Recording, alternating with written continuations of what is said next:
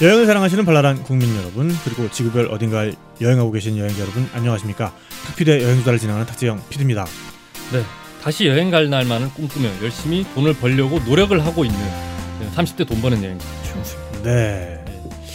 자 이제 날씨가 낮에는 뭐 이제 여름에 접어들었다고 해도 조, 조, 좋을 정도로 네. 어, 굉장히 더워졌어요. 네, 공식적으로 6월이면은 여름이라고 저는 생각합니다. 그쵸. 네, 근데 그래도 또뭐 네. 다른 해보다는 그래도 비교적 네.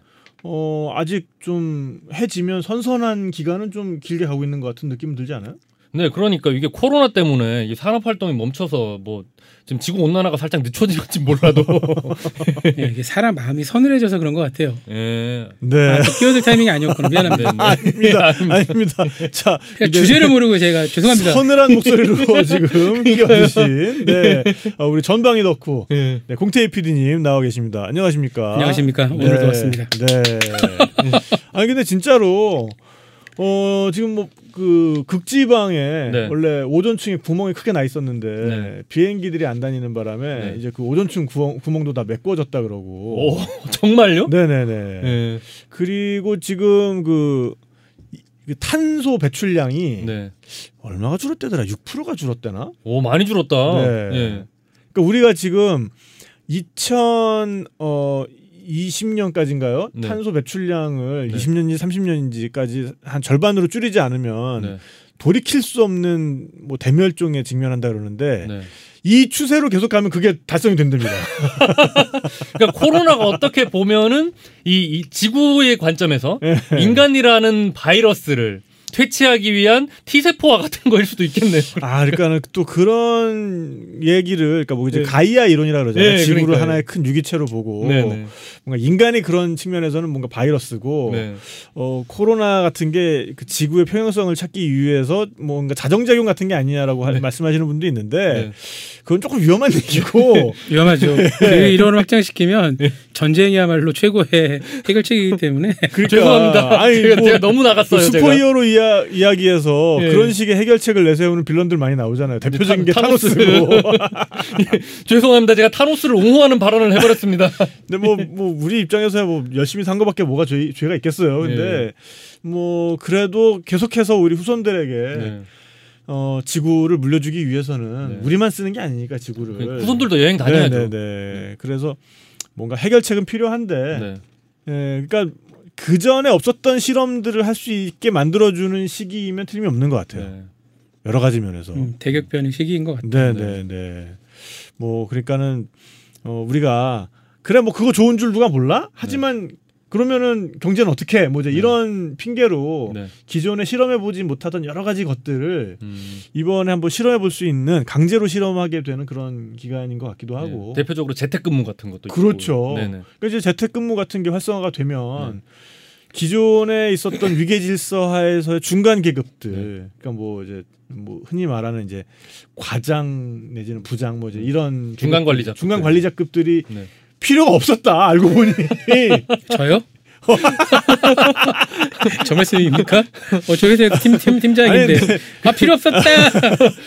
야, 쓸모없는 우리- 취급을 받는구나, 이거, 어. 여기서. 공태희 PD님은 네. 뭐 팀장이시지만 사실 하시는 일은 네. 말단 말단 하는 일까지 다 하시잖아요.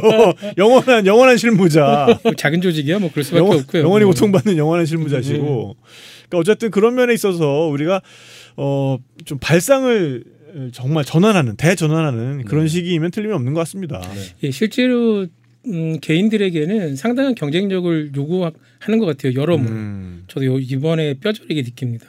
어떤 면에서 그런 것 같으세요? 그러니까 지금 중간 관리자 말씀하셨는데 그 전까지 네네. 중간 관리자는 회의 시간 잘 잡고 네. 오늘 상사님 그러니까 이사님, 사장님, 부사장님 이런 사람들 오늘 점심 뭐 대접하지? 음. 만 생각하면 됐어요. 음. 네. 근데 지금은 아니거든요. 음. 지금은 정말 이 사람들에게도 실무적인 능력이 요구되고 있는데 음. 뭐 평생 해본 게 있어야지 음.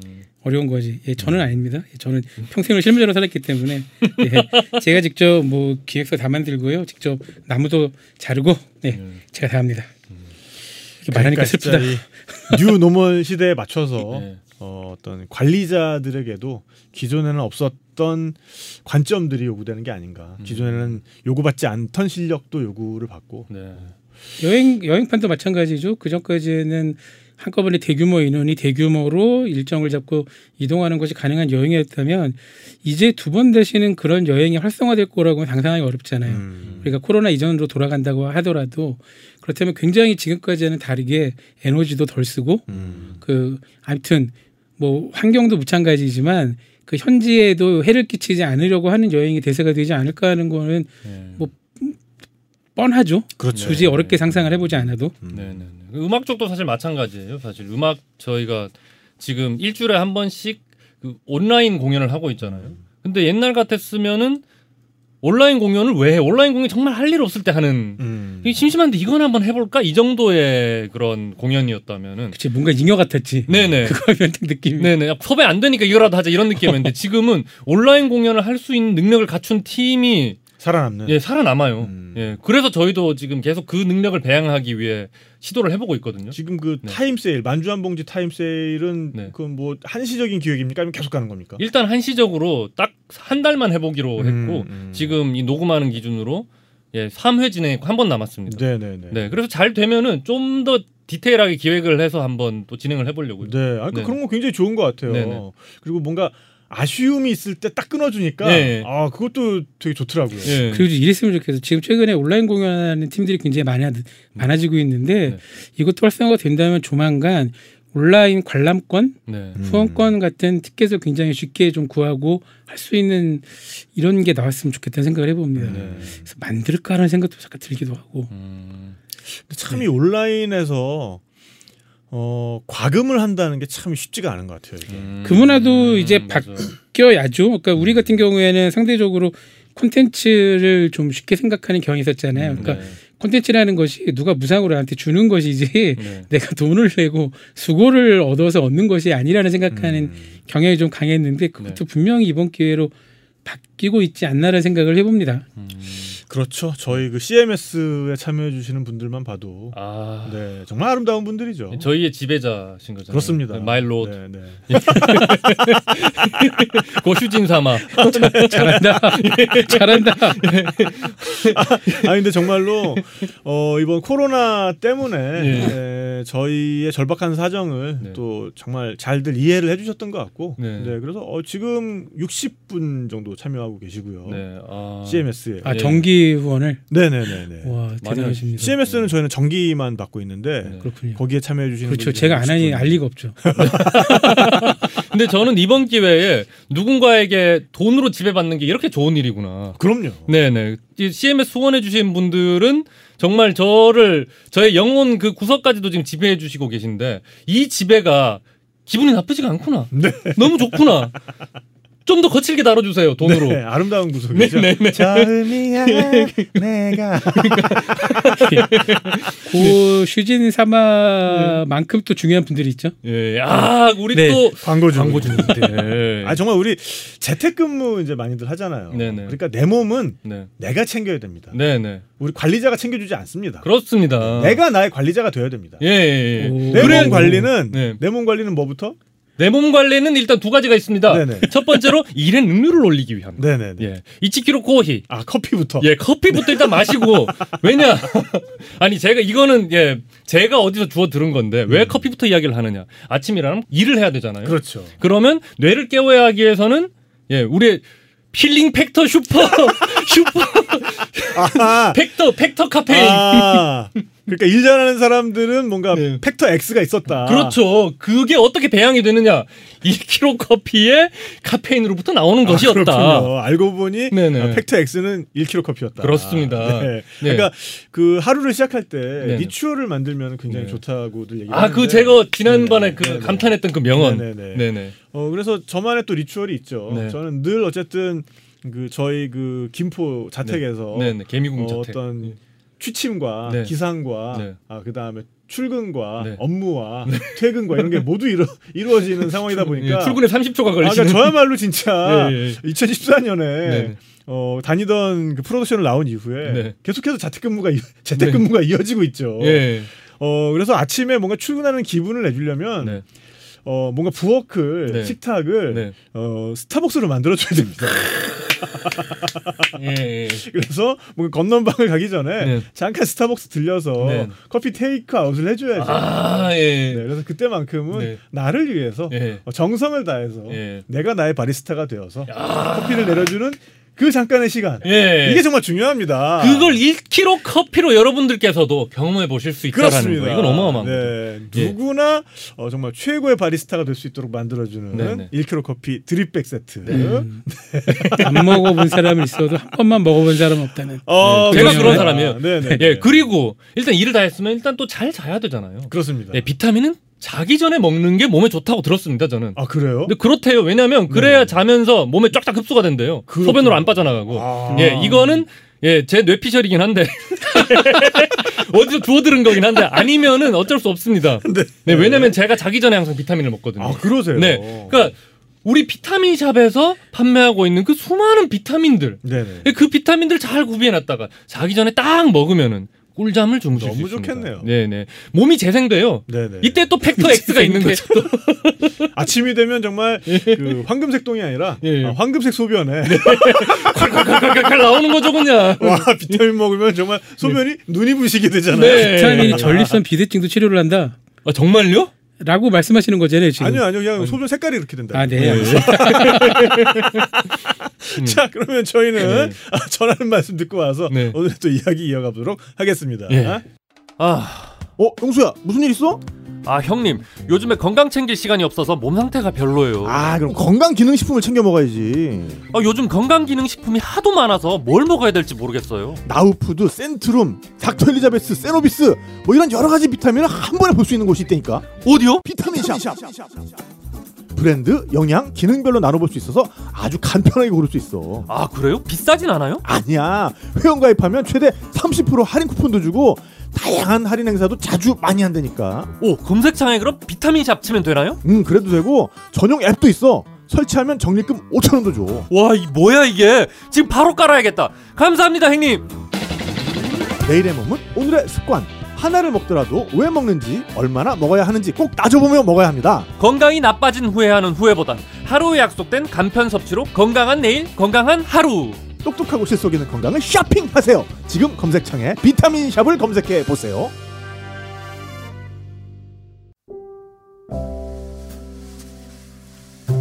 커피를 알게 될수록 깊은 맛이 좋아집니다. 깊어진 향기, 개운한 뒷맛. 사장님이 지구 반대편에서 직접 골라오시는 커피다운 커피 1kg 커피. 1kg는 마셔야 커피를 마신 것 같죠? 1kg 커피.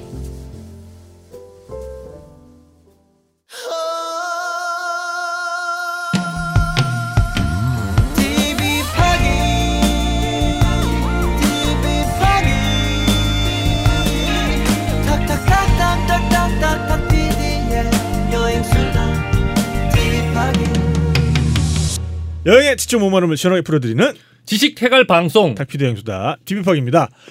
네 지난 시간에 아 팩터 X 얘기는 좀 충격이었어요. 아 저 그래서 아까 다시 한번 여쭤봤잖아요. 네. 진짜냐고 이게.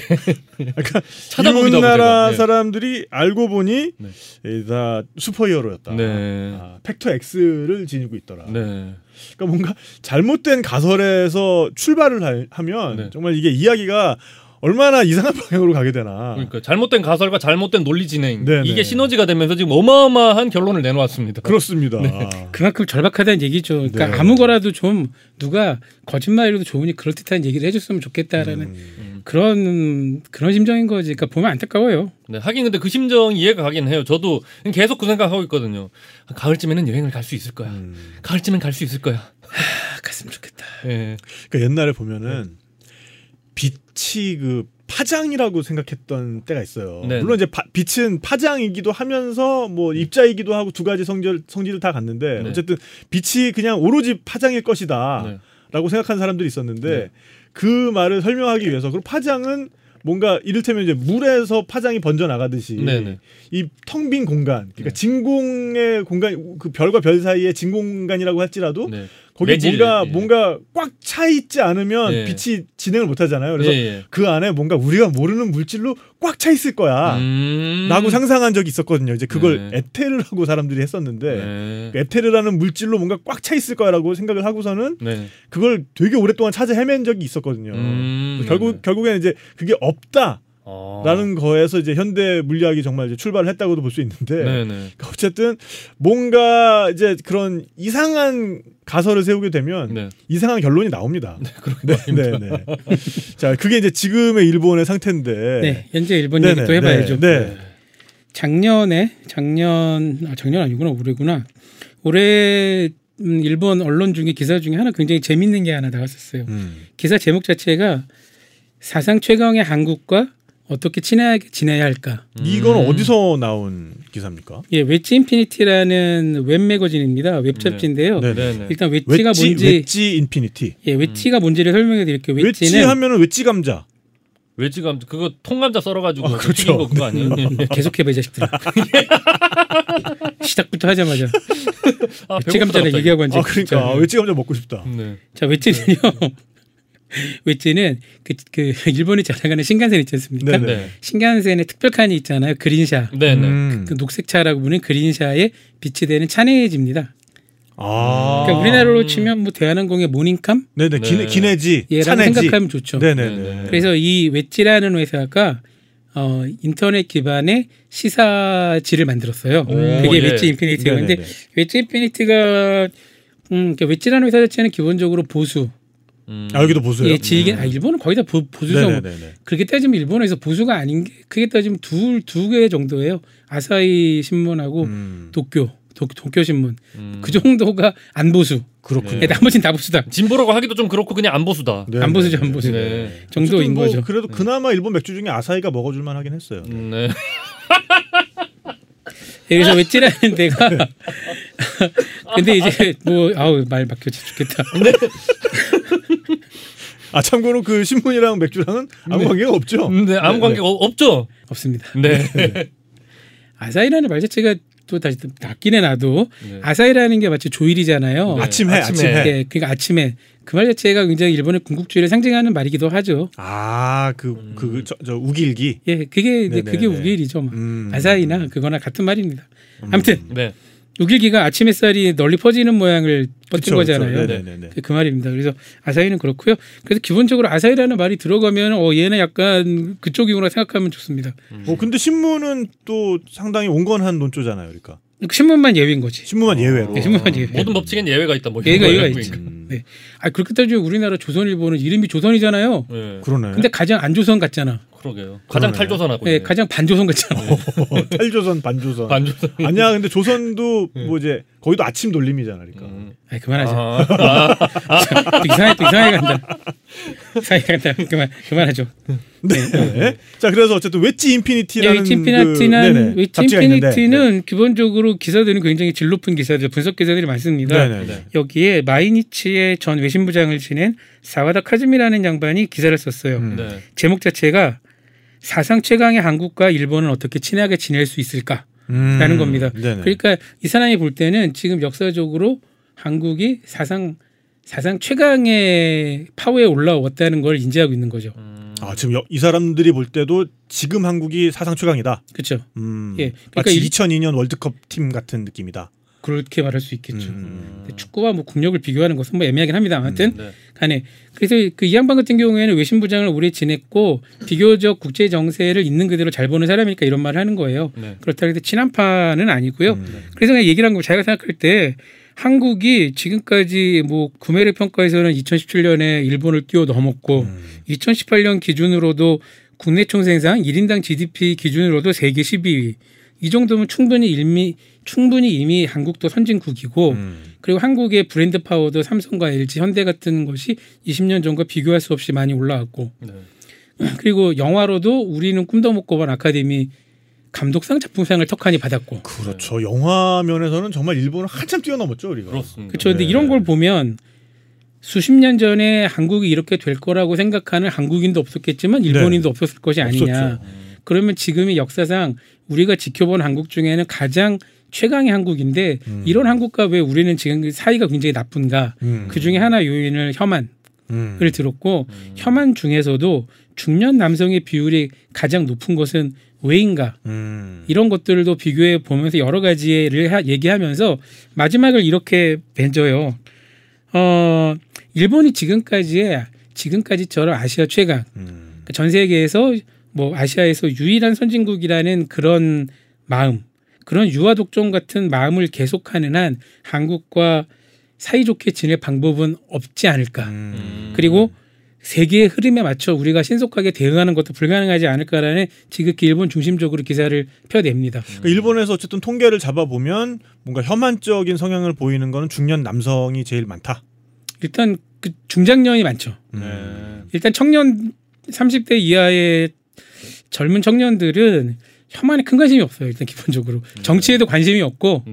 그러니까 그런 사실을 뭐 그러니까 일본이 경제 제재를 했다더라 뭐 어, 그래서 뭐 탁가라는 한 하니 음. 이거죠. 뭐 그래서 뭐 그러니까 이게 세대별로도 좀 차이가 나- 날 수밖에 없는 게 네. 그러니까 저만 해도 어릴 때 뭔가 일본 그러면은 굉장히 우리랑은 범접할 수 없는 선진국이고 일본 물건 그러면은 비교할 바 없이 만듦새가 좋고 그러니까요. 뭐 이제 이런 이런 생각을 가지면서 이런 걸 그냥 들으면서 또 배우면서 제가 확인도 하면서 자랐던 세대인데 네. 지금의 젊은 세대는 일본 뭐 옆에 있는 뭐 그냥 나라 그렇죠. 일본 어좀 초밥이 시- 맛있지. 자꾸 뭐좀 이러고. 어, 시끄럽게 만드는 나라 네. 뭐이 정도 느낌인 것 같고 아, 예, 초밥은 일본의. 일본의 젊은 세대들도 네. 그러니까 예전에 어떤 일본의 중장년층 그러면 한국 아, 아직은 좀 우리한테 좀 안 되지 음. 한국 그러면 뭐 우리가 좀 휘두를 수 있지 그 정도 아니, 그 정도가 아니라 그, 네. 그 우리한테 안 될 정도가 아니라 그냥 음. 그, 그 겸상이라는 것 자체가 굉장히 그러니까. 상상만 해도 불쾌한 거예요. 음. 근데 지금의 일본의 또 젊은 세대는 네. BTS 한국 사랑해요 아니에요? 뭐, 한국 뭐 잘하는 거 되게 많잖아 뭐 이제 이런 생각을 가지고 자랐을 테니까 네네. 지금 우리 젊은이들도 비슷하죠. 일본에 대해 똑같은 생각을 하고 있는 거고. 음. 그렇죠. 근데 저는 이 기사를 보고서 어떤 생각을 했냐면, 자, 그럼 우리 반대로 생각해 보자.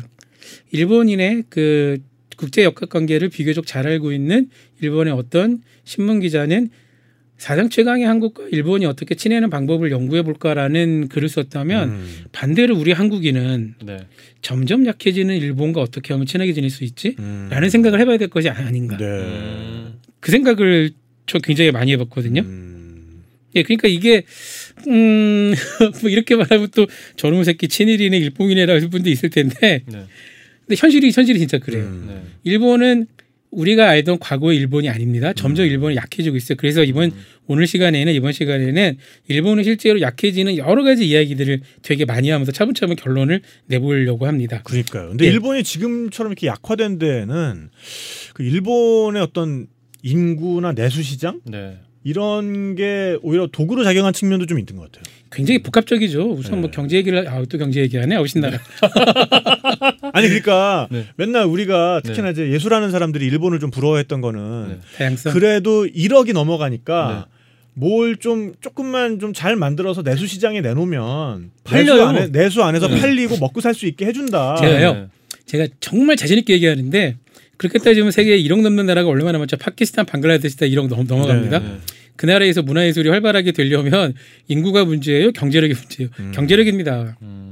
그러니까 인구가 늘어나는 것도 좋겠지만 첫 번째는 경제력이에요. 근데 일본 같은 경우는 경제 플러스 인구가 되니까 음. 잘 생각해 보시고 홍콩이 인구가 천만이 된 적이 한 번도 없죠. 홍콩은. 음. 700만인가 그렇더라고요. 예, 천만이 한 번도 없습니다. 근데 80년대까지 아시아에서 영화 시장 주름 다 잡았었잖아요. 음. 과연 어떤 것이 우선하는가? 인구도 중요하지만 저는 경제력으로 생각을 하고요. 음. 네. 네, 그러니까 어쨌든 우리는 그게 안 되기 때문에 수출에 네. 그러니까 이를테면은 뭐 걸그룹 같은 것도 보면은 네, 네. 이제 뭐 엔터테인먼트 산업도 네. 끊임없이 해외 시장을 노크할 수밖에 없었고 네. global standard라는 거에 대해서 촉을 좀 세우고 봐- 있을 수밖에 없었고 네네. 그러다 보니까 지금의 굉장히 좀 기민한 대처 음. 뭐 이제 이런 것들도 가능해진 것 같은데 네, 일본의 측면에서는 좀 지나치게 어떤 그 내수 시장에 어, 좀 안주하고 있다 보니까 보수하지. 음. 전반적인 보수하지. 그러니까 음, 음. 문화예술계가 특히 그러는데 예전에 60년대, 70년대 일본 영화, 50년대부터 60년대까지 일본 영화가 그 일본 영화계 부흥기였는데요. 뭐 네. 구로사와키라부터 시작해서 오스야시로 같은 사람은 전 세계 마틴 스콜세지도 대놓고 얘기를 하잖아요. 나의 영화적 스승이 일본 일본 영화라고 음. 대놓고 얘기할 정도로 어마어마하게 영향을 많이 미쳤습니다. 근데 이제 그 이후로 90년대 넘어서부터는 그런 진취성이 싹 사라진 거지. 음. 그 근데 생각해 보면은 우리는 90년대 넘어서의 일본도 경제력으로 막강한 나라고 생각했는데 나라 전체의 부는 있는데 개개인은 아니거든요. 음, 네. 그 차이도 되게 큰 큰 것 같아요. 그러니까 점점 보수하고 되니까 뭐 힘들게 뭘 자꾸 멀리 나가서 뭐 자꾸 뭘 봐. 그냥 여기서 대충 적당히 팔아먹고 하는 거 해야지라는 그런 생각인 거지. 그런 대표적인 예로 편의점이 있어요. 편의점. 어, 예, 일본 편의점. 어, 상- 이게 편의점으로 이렇게 연결이 돼요 이게? 아니 저는 그 네네. 일본 갔을 때 네. 편의점 가는 게 너무 너무 신났거든요. 그럼 별게 별게 다 있잖아요. 별게 별게 다 있고 네네. 정말 맛있는 것도 많고. 네. 아우 저는 그 편의점 도시락 아 진짜 맛있어요. 맞아. 맛있는 거 많잖아 진짜. 예. 그리고 편의점에서 팔고 있는 그 직접 끓여서 파는 어묵. 예, 아 그것도 맛있. 저는 삼각김밥도 그렇게 맛있더라고요. 네. 그러니까 한국 거랑 뭔가 다른 느낌이었어요. 그 때. 지금의 우리가 우리가 알고 있는 편의점 문화라는 거를 네. 만들어낸 나라인데 100% 네, 거기에 100% 지금 넘어온 거기에 거죠. 변화가 네. 오고 있다. 넘어오고 있죠. 그러니까 음. 한국에서 편의점 하면은 일단 밤 늦게까지 24시간 하는 아무 때나 갈 수 있는 가게 네. 음. 이상의 큰 의미는 없죠. 네, 동네 구멍가게 같은 느낌이죠. 예, 뭐, 요즘. 그 그러니까 편의점에서 생활을 뭐 영위한다 이를테면 공과금 납부를 한다거나 네. 내가 좋아하는 스포츠 팀이나 네. 공연 팀의 티켓을 산, 산다거나 음. 택배를 주고 받는다거나 택배는 되죠 지금. 그렇죠. 네, 택배는 이제 이제, 이제, 되지. 이제 되죠. 예, 이제. 뭐 네. 그것도 전부 다는 아니, 아니 아니지. 그렇거나 아니면 뭐 급히 프린트를 하거나 어딘가에 팩스를 일본 아직도 팩스를 많이 씁니다. 웃기죠. 네네. 예, 그 고속 인터넷이 안 되는 데도 많고 고속 인터넷 된다고 하더라도 서류는 팩스로 보내주세요라고 하는 데가 많기 때문에 아 그 얘기가 되겠구나. 일본에서 하다못해 알바 면접을 보잖아요. 네. 알바 면접 볼 때도 이력서를 씁니다. 음. 자기소개서 네. 우리도 쓰죠. 네. 근데 우리는 자기소개서까지는 잘 안 쓰잖아. 그치, 이력서 정도만 제출하죠. 예. 쓴다고 하더라도 그냥 그 인터넷에 있는 양식대로 그대로 타입 쪼닥쪼닥 그러니까 대부분 자기소개서는 Control C와 V로 쓰죠. 음. 예, 예, 타이핑 안 하고 그런데 일본은 출력을 해서 네. 예, 자기가 펜으로 씁니다. 수기 아, 음. 네. 수기로 써요. 수기로 써서 그거를 직접 갖다 내든가 네. 아니면 약간 거기서도 아 우리는 그래도 IT에 좀 해, IT에 해맑은 기업이야. 네. 그러니까 팩스로 내세요. 음. 어. 어. 아 팩스까지는 IT로 쳐주는군요. 아. 그래서 팩스 로 진짜로 어. 네. 팩스로 내든가 해. 그래서 내가 이거를 출력해서 팩스로 보내려면은 일단 집에는 프린터가 없을 확률이 높잖아요. 우리도 마찬가지지만. 어. 네. 그러니까 출력을 해야 되지. 그럼 어디를 가냐? 편의점. 편의점을 가는 거예요. 음, 아 맞아 편의점에서 막 출력이 되는 것도 되게 신기했어요 저는. 음, 출력하고 편의점에 있는 팩스로 보내는 거죠. 네. 이렇게까지 그리고 또 어떤 기능까지 하냐면 아 야간 방범 기능도 있어요. 예? 방범 기능을 편의점이 담당한다. 그게 왜 그러냐면 네. 편의점이 도심의 한복판이 아니라 약간 도심 외곽이나 네. 아니면 지역에 있는 데라고 하면은 24시간 불을 켜는 데는 거기밖에 없잖아요. 음. 음, 네. 그러니까 자연스럽게 야간 순찰에 포스트가 되는 거지. 음. 어. 그러니까 하다못해 무슨 뭐 경찰을 부르거나 뭐를 할때 네. 얘기를 어디라고 했어요. 어디 어디 편의점 근처입니다. 음. 아. 이런 식으로 얘기를 하는 게 제일 빠른 거지. 경찰도 금방 오니까. 네. 실제로 그 경찰들 경찰들도 그 뭐 주재소 주재소는 일- 일본어 일- 일본은 주재소로 하니까 네. 파출소. 우리가 파출소라고 네. 부르는 파출소도 지금 요새 안 쓰지 않나? 지구대 파출소 지금 아무튼 지구대라고 하죠. 아 지구대. 네, 지금 예. 지구대라고 하죠. 파출소도 이- 뭐 죄송한데 잘 몰라서 네. 하여튼 그런 식으로 하는 거죠. 그러니까 일본에서 편의점 하면 편의점이 그냥 편의시설이, 편의시설이 아니라 네. 사회 인프라예요. 음. 거의 복지 시설이나 마찬가지인 거네요. 그렇죠. 인프라라고 봐야 되는 거죠. 네. 그래서 그 특히 점점 인구가 줄고 있는 지역에서는 편의점을 없애려고 하면 주역 임, 주역 지역 민들이 들고 일어나 난리가 납니다. 아. 이걸 없으니 말도 안 되는 놈들 하면서 네. 그 적자를 감수하면서라도 있으라고 네네. 하고 네네. 이렇게 붙잡아 들고 하는 거죠. 네. 편의점도 되게 많, 많죠. 네. 우, 뭐 일단 뭐 일본 편의점 대표적인 게 패밀리마트, 음. 패밀리마트, 네. 그렇죠. 세븐일레븐, 네. 로선, 음. 미니 미니스타, 미니스토프, 음. 그리고 AMPM. 어, AMPM. 그거 한 번도 못 들어봤는데. AMP 아니 AMPM 우리나라도 있었어요. 왜요? 아 그래요? 있었다 없었어 우리나라도. 들어와, 들어왔었나? 네 있었어요. 음. 그리고 뭐 Circle K라 그래서 サークルK 아, Circle K 알아요. 그것도 있고 네. 그리고 일본 여행 많이 다니시는 분은 잘 아시겠지만 Sunkus, サンクス. 음. 어, 그- 못 봤지 왜? 네. 예. 근데 이게 또 지역별로 어디는 어- 뭐가 흥하고 예, 예. 좀 이런 게 Sunkus, 있어요. 네. 같은 거는 그 큐슈 지방에 많은 거니까 음. 아. 뭐 Daily, 야마자키, Pop- 그 Poplar, 그래서 ポプラ, NewDays, ニューデイズ 엄청나게 많습니다. 음. 네. 별의별 데가 다 많아요. 이렇게 중요한 편의점이 2018년 대비 네. 2019년에 매출이 2020년 올해 얘기 아닙니다. 네네. 마이너스 10%까지 떨어졌어요. 왜요? 그래도 그 사람들도 빵은 사 먹고 밥은 사 먹고 도시락도 사 먹어야 되잖아요. 이게 올해 들어와서 더 심각해진 건데 네. 얘네도 경제가 어려워지기 시작하면서 네. 편의점 간편식 대신에 슈퍼에 싼 슈퍼. 음. 일본에서 슈퍼하면 여러분 종류가 굉장히 많은데 일본 슈퍼 중에 그 굉장히 저렴한 슈퍼들이 있어요. 도쿄를 기준으로 얘기하면 오케이마트 같은데, 음, 네. 네. 오케이스토어 같은 데는 굉장히 저렴합니다. 네.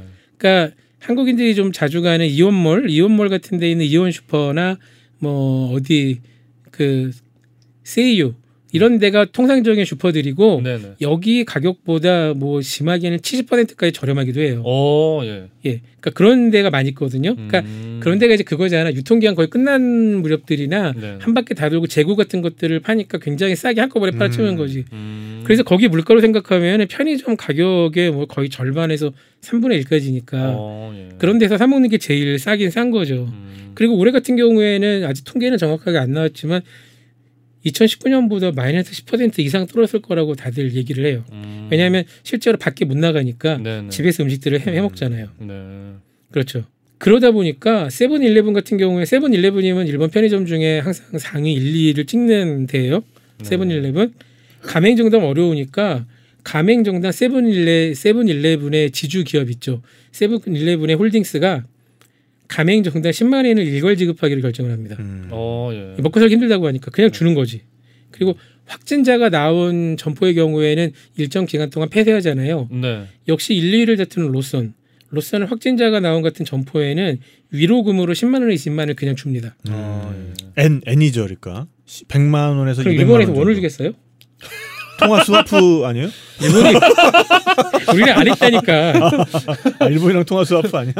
아니, 아니, 우리가- 아니래요. 예. 예. 우리는 안 했다니까. 네. 그래서 그럼에도 불구하고 부도심 이하의 지역에서 동네에서 편의점이 폐점하는 경우가 점점 늘어납니다. 음. 실제로 견디기가 되게 힘든 거야. 네. 그러면 편의점이 사라지면 아까 말씀드렸던 택배, 공과금 납부, 프린터 출력 팩스, 네. 야간 술장 방법 없어지고 그리고 또 하나 중요한 건 화장실이 없어지는 거예요. 에? 아, 맞아. 화장실 일본 가면은 나 급하다 그럼 화장 오. 편의점으로 뛰어가잖아요. 제일 좋은 게 오. 편의점이죠. 예, 예. 어. 예. 제일 좋은 게 일본의 일본의 법뿐만이 아니라 일본인의 보통 인식에서는 화장실은 편의점. 예. 음. 그러니까 생각보다 일본에 그, 여, 그 역, 역이 되게 잘 발달되어 있는데도 불구하고 역에 화장실이 의외로 많지 않을 경우도 있고 음. 역에 있는 화장실이 개찰구 너머에 있을 확률이 되게 높아요. 음. 그러니까 우리는 상대적으로 밖에 있는 확률이 굉장히 높잖아요. 그쵸. 심지어 밖이랑 안두개 있는 경우도 있어요. 그렇죠. 예. 예전에 예전에 지어진 1호선이나 2호선 오래된 역 같은 경우에는 개찰구 안쪽에 있는 경우가 있지만 최근에 최근에 한 10년, 20년 전에 것들은 대부분 개찰구 밖에 있죠. 네. 그러니까 우리의 인식은 급할 때는 역 화장실. 네. 일본은 이런 거 없죠. 음. 그런 거 없다 됐어. 네. 그냥 화장실이에요. 화장실. 화장실 가야 되는 거야. 이게 보행자뿐만이 아니라 지역 국도 같은 경우에는 편의점들이 일종의 휴게소 역할을 하는 거예요. 휴게소죠. 네. 그렇죠. 그러니까 하다못해 그 편의점 택배하시는 분들, 음. 우체국 택배하시는 분들 이런 분들도 편의점이 간식도 사 먹고 화장실도 가고 음. 이런 데가 사라지는 거지. 네. 그러니까 생각보다 생각보다 이게 음, 그 지역민들에게 엄청난 타격을 미치는 겁니다. 그래서 이렇게 일본의 뚜렷한 하강 국면을 볼 수 있다는 게 편의점이 많이 사라진다고 할 수 있고요. 그러니까 그거는 상당 부분 그러니까 관에서 해야 될 일을 민간 기업한테 좀 오. 떠넘겨놨다라고 볼 수도 있는 거죠. 오, 그 얘기 어제 말씀드리려고 그랬는데 네네네. 굉장히 예, 핵심을 짚어주셨네요. 오, 오, 예. insight. 아 제가 뭐 네. 또 이 정도입니다. 네. 아, 네. 전 탁피디님 항상 존경합니다. 이게 다 비타민 때문이야. 그렇죠. 그리고 커피도 드셨잖아요. 아. 그러니까. 예. 커피와 비타민의 이 시너지. 그리고 심지어 겸손하지도 않아.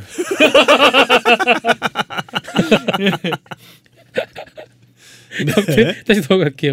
예, 말씀드렸던 것처럼 이렇게 지금 명확히 후퇴하는 모습을 볼 수 있고요. 네. 네. 자, 그 다음에, 어, 아베노 마스크 얘기 나왔으니까 조금 해볼까요? 아베노마스크의 별명 뭔지 아십니까? 일본에서? 아베노 리스크. 예, 그리고 또 하나 있어요. 아베의 코가리개. 아, 아, 맞아, 코가리게 맞어, 맞어. 코가리게. 예. 예, 성인 남자- 가려진다고. 예, 성인 남자 같은 경우 코밖에 안 그려지니까 이게 음. 지급 발표한 지 두 달이 지났죠. 두 달 지났으니까 보급률이 얼마쯤 올라왔을까요? 그래도 거의 한 이상 7, 80%는 받아야 두 달이니까. 예. 아무리 못해도 50%는 되겠지. 네네. 5월 말 기준으로 아직까지 20%. 왜요? 음. 모르죠. 뭘- 아니 두 달 동안 뭐 했어요?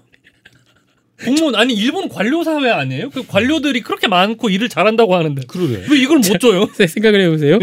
2개월 동안에 전체 무급률이 20%밖에 안 된 이유를 아래들이 알 애들이면 네. 벌써 80% 이상 보급했겠지. 음. 아 그렇네. 그치? 이걸 어떻게 알아? 네. 아무도 몰라요. 이러다 코로나 끝나겠다. 예, 이게 코미디인데 이게 그 한가족당 한가족당 두 장 지급이 아니라 네. 주소 하나당이잖아요. 네네. 그래서 한 주소에 다가구가 살 경우에 네. 뭐 세네 가구가 살아요. 혹은 네. 실제 교토에서 있던 일인데 기숙사 건물 네. 기숙사니까 학생들이 100명, 150명 살 살 거 아닙니까? 네네. 기숙사죠. 근데 그 건물에도 한 주소당 두 장이잖아. 두장 왔어요. 아 그것도 봤어요. 아 저. 진짜 열받겠다 예. 진짜. 그래서 빡치니까 네. 앞에다 걸어놓고 네. 이렇게 밑에다가 우리 기숙사에 배정된 이 마스크는 두 장입니다. 어. 라고 이렇게 써붙여놨더라고요. 앞에 걸어놓고 이렇게 빡치니까 주민들도.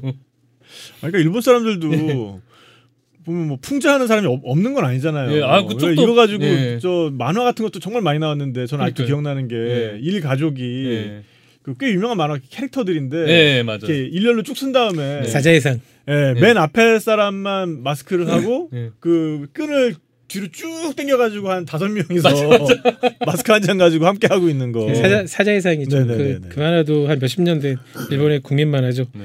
맞아요. 그렇게까지 하고 있고. 자, 이점 이점에서 그러면 그 일본 사람들이 한국에 대해서 어떻게 생각하고 있는지 의식 조사를 한번 볼게요. 음.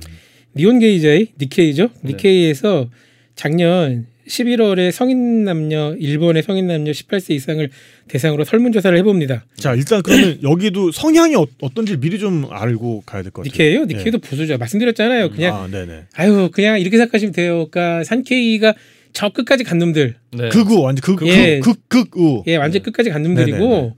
그러니까 음, 아사히와 도쿄 신문 정도가 그냥 정 정상적인 아사히와 도쿄가 그냥 정상적인 보수. 순한 맛 그냥. 부스라기보다는 되게 중도지. 근데 네네네. 일본에서 굳이 말하면 진보 쪽이라 할 수 있고. 음. 네. 그리고 요미우리가 딱 그 정도의 중간. 음. 근데 니온 게이자는 요미우리에서 조금 더 상계 쪽. 음. 경제지잖아요. 네네. 네. 그럴 수밖에 없지. 네. 아무튼 니케이에서 조사를 하는데 가장 좋아하는 나라와 싫어하는 나라 비율을 한 그를 조사합니다. 네. 자 우선 일본이 가장 좋아하는 나라는 어디겠어요? 미국이죠. 뭐. 음. 뭐 말할 것도 없죠. 네, 네. 네. 2등은 뭐 별 의미 없죠. 네. 뭐 영국 아니면 프랑스 아니면 캐나다 아니면 이탈리아 아니면 네. 그럴 거야. 예, 의미 없으니까 넘어갈게요. 네, 네. 짧게 말씀드리면 좋아하는 나라 1순위는 미국 69% 좋아한다. 네. 프랑스 69% 좋아한다. 영국 69% 좋아한다. 음. 네, 그 다음이 약간 특별하죠. 오스트라리아. 어, 또 왜요? 호주. 음. 호주요? 오스트레일리아. 아니 뭐 좋아하는 이유를 어떻게 알아요? 지네가 좋아하니까 좋아하나 보지. 캥거루가 예- 귀여우니까. 그쵸. 그 서핑하기도 좋고. 예, 그리고 네. 이- 이탈리아. 네. 그래서 이게 67% 67% 69%대 별 의미 없어요. 네. 자, 그러면 일본인이 가장 싫어하는 나라 어딜까요? 북한 이게 중국. 북한, 중국? 중국 아닐까? 중국 아니면 북한. 이게 중국 아니 북한일 거야. 그거 봐. 북한, 북한. 한국은. 한국도 싫어하겠지. 그리고 지금 여러분들이 빼놨지만 러시아도 만만찮잖아요. 북한 아, 영토로 아, 네. 네. 거기서 되게 싸우니까. 네네네. 그럼 네 나라 중에 네. 압도적 1등은 어디일까요? 북한 아닌 중국. 놀랍게도 북한입니다. 네. 음. 82%가 싫어. 음. 예, 이거 당연한 것 같아요. 그러면 여기서 퀴즈. 한국은 몇 위 정도 할까요? 이거 작년 11월 조사잖아요. 그 네. 발표는 12월에 했어요. 네. 작년 11월. 예. 작년 11월이면은 발표는 작년 12월. 그, 네. 그러니까 거의 우리나라라고 봐도 무방해. 그, 네. 그렇죠? 아니 작년에 우리 일본이 그- 경제 제재하고 한국 얼마나 후드럽했어요. 그러니까요. 우리 한한 2, 3등 먹을 것 같은데. 2, 3등은 당연한데 이제 네네. 퍼센트이지겠지. 음. 네. 그러니까 북한이 1등이면 한국이 2등 정도 되지 않을까? 음. 북한이 82%의 비율로 북한이 싫어라고 일본이 그랬으니까 네. 우리는 그래도 한 뭐 77, 8%로 2등하지 않을까? 네. 네. 아니요. 중국이 72% 1%로 2위. 음. 한국이 3등인데 66% 밖에 안 돼요. 저는 여기서 밖에 안 돼요라고 얘기하겠습니다. 음. 어, 어. 그러나 그러니까 정말 그 서점에 가면은 네네. 혐한 코너가 따로 있을 정도로 아주 조직적으로 한 나라를 그렇게 때리는 것 치고는 그러니까. 많이들 싫어하진 않네요 또. 더군다나 이거 발표 누가 했죠? 니케이라니까. 음. 예, 뭐 거의 상케이와 갈락말락하는 그 정도인데 불구하고 음. 한국을 66% 정도가 싫어한다라고 음. 한걸 보면은 야 의외로 한국을 싫어하지 않는다고 대답하는 비율이 꽤 많네. 음. 이거 놀라운데라는 생각을 해보게 됩니다. 어. 예, 저는 그 말- 60몇 프로라고 하셔가지고 뭐야 왜 우리를 왜 싫어해 미친놈들아라고 생각했는데 그러니까 다, 다른 생각이신 거잖아요, 지금. 그렇죠. 그러니까 아, 네네. 이거 니케이 지수이기도 하고 그리고 네. 작년 한 해면 올해 뭐 올해나 작년이나 크게 사이 없을 것 같은데 네. 작년 한 해면 일본 역사상에서 혐한이 가장 최고조에 달했던 한 해라고 봐도 무방하거든요. 음. 2019년은 그러니까 일본 극우들에게는 한국 때리기 기념비적인 해가 될 겁니다. 음. 아니 그 정도로 때리는 해가 없어요. 그러다가 이제 그 연장선상으로 올해 들어와서는 걔네가 그렇게 원하던 국교 단교 일보 전까지 왔잖아요. 왜냐하면 그 아니 비자를 정지시키는 거 그게 국교 단교 일보 전이지 그러니까 서로 전쟁하는 것도 아닌데 코로, 아무리 그리고- 코로나라 그래도 태국, 중국, 베트남, 홍콩, 싱가포르 이제 여행 재개 시키겠다며 근데 한국은 빠졌잖아요. 이거는 아유 이게 참나 아무튼 네. 근데 그런 걸 생각해 보면은 의외로 야 이렇게 생각하면 거의 우리가 중국 정도는 앞서거나 비슷해야 되는데 네. 그래도 차이가 나네? 음. 라고 생각을 해보면 어, 네. 야 이거 재밌다라는 저는 오히려 반대 생각을 해봤고요. 음. 생각보다 적다라는 말씀이신 거죠. 음. 예, 니케이 네. 치고는 예, 생각보다 이거 놀라운데 네. 어야 이거, 이거 한 80%는 싫어할 줄 알아 싫어한다고 할 줄 알았는데 그건 또 아니었네라는 생각을 해보게 되고요. 자 그러면 또 하나 여기서 그 말씀드릴게요. 네. 일본이 네. 왜 이렇게 최근 한국 대륙에 몰두할까를 그 이유 중에 제가 계속 말씀드리는 일본이 몰락하고 있다. 네. 네. 여러 지표가 보인다. 거기에 매우 구체적인 예를 하나 들어봐 드리겠습니다. 네. 음, 최근에 일본 여행을 하셨던 분은 잘 알겠지만 지금 일본 소비세 얼마죠? 용, 용수님? 10%로 오른 걸로 알고. 그 전에 얼마였죠? 8%. 예, 그 전에는요. 그 전에 5%로. 그 전에는요. 3%. 3%때 여행을 다니셨어요? 아니 여행을 간 건 아니지만 저도 나름 일본의 역사에 관심이 있다 보니 예, 그럼 그 전에는 그 전에는 없었던 걸 80년대 버블 이때는 없었던 걸로 알고 있어요. 0%입니다. 맞습니다. 네네. 0%입니다. 그래서 소비세라는 게 우리 부가가치세 같은 건가요? 맞아요. 네. 부가가치세요. 음. VAT. 사실 우리도 부가가치가 생 부가가치세 10%가 생긴 게 제가 알기로 박정희 때거든요. 네. 예, 그때 그때 전에는 없었던 걸로 합니다. 네. 그래서 우리는 10%로 이제 몇십 년, 50년 넘게 고정을 하고 있던 거고, 그러니까 일본의 소비세가 점점 늘어나는 건 일본의 경제가 점점 어려워지는 기회를 같이 합니다. 음. 아, 세금이 잘 안 거치니까 이거로라도 세수를 좀 보충해야겠다. 세금이 안 거치는 걸까, 안, 안 걷는 걸까? 음, 정부의 성향상 세금을 증세하기가 힘드니까. 그 얘기를 해볼게요. 네네네. 음. 그 얘기를 제가 오늘 오늘은 팩트 폭력배가 되보겠습니다. 네. 네. 1990년에 일본 일본 그 과세 구성 비율과 네. 2018년 두 개를 비교해 볼게요. 네. 아, 되게 전문적이지 않아 이렇게 얘기하는 어, 그러네요. 그러니까요. 오늘 내용 완전 알찬데? 그러니까요. 네네. 이 지금 정말 디비파기에 더 디비파고 있는 그러니까요. 그런 느낌이에요. 네. 아니 사실 뭐 이런 자료 찾기는 되게 쉽습니다. 그냥 네, 네. 일본의 대장성 홈페이지 들어가시면 다 나와요. 오. 쉽습니다. 1990년에 일본 전체 일본 정부가 걷어들인 전체 과세는 60.1조 엔이었어요. 네. 음. 60조 엔? 와 대단하죠? 네. 90년도 6조 엔이라니? 600억 아 600조인 거잖아요. 그렇죠. 네. 2018년에는요? 60조로 2018년에는 60조 4조 엔. 60.4조 60.4조 엔. 60.4조 엔. 네. 그러니까 30년이 지났는데 안 늘었죠. 신기하네. 이럴 리가 있나? 어떻게 이게 되죠? 음. 그러니까 그만큼 경제가 규모가 늘어나지 않았다는 이야- 이야기죠. 음. 일단 이게 되게 충격적이에요.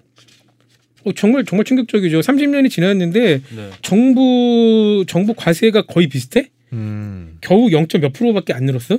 음. 이건 그만큼 일본 경제가 멈춰있다는 얘기고 네. 그 중에 1990년에는 네. 60.1조 엔 중에 소비세가 차지하던 비중이 네. 3%였습니다. 전체 3%. 음. 4.6조 엔을 소비세로 걷었어요. 네, 네. 1990년이면 일본의 소비세가 5%할 때니까 네, 네, 네. 그 소비세는 전체 5%고 네. 그 과세 일본 전체 정부가 한 해에 걷어들인 세금 중의 비율이 3% 4.6조 엔. 이게 18년에는 얼마나 늘었을까요? 18년이면 이미 10%로 됐을 때죠. 네, 네, 네. 전체 과세 비율 중에 8%까지 차지했고요. 음. 네. 무려 17.6조 엔이 소비세로 걷어들인 돈입니다. 음. 어, 이 간접세인 거죠. 이런 거는 이 소득 불평등이라던가 이런 거랑도 관, 관련이 그렇죠, 있다고 그렇죠. 저 들었는데. 그런 얘기죠. 그럼 이 말을 생각해 보면 가만 있어봐. 네.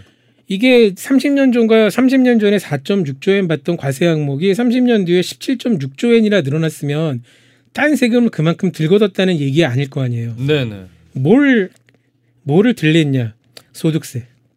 음. 일본도 소득세 세율이 어마어마합니다. 네네. 네. 1990년대 최고 세율은 50%였어요. 음. 그러니까 일정 구간 이상의 내가 연소득을 올리면 내 소득의 절반을 세금으로 가져가.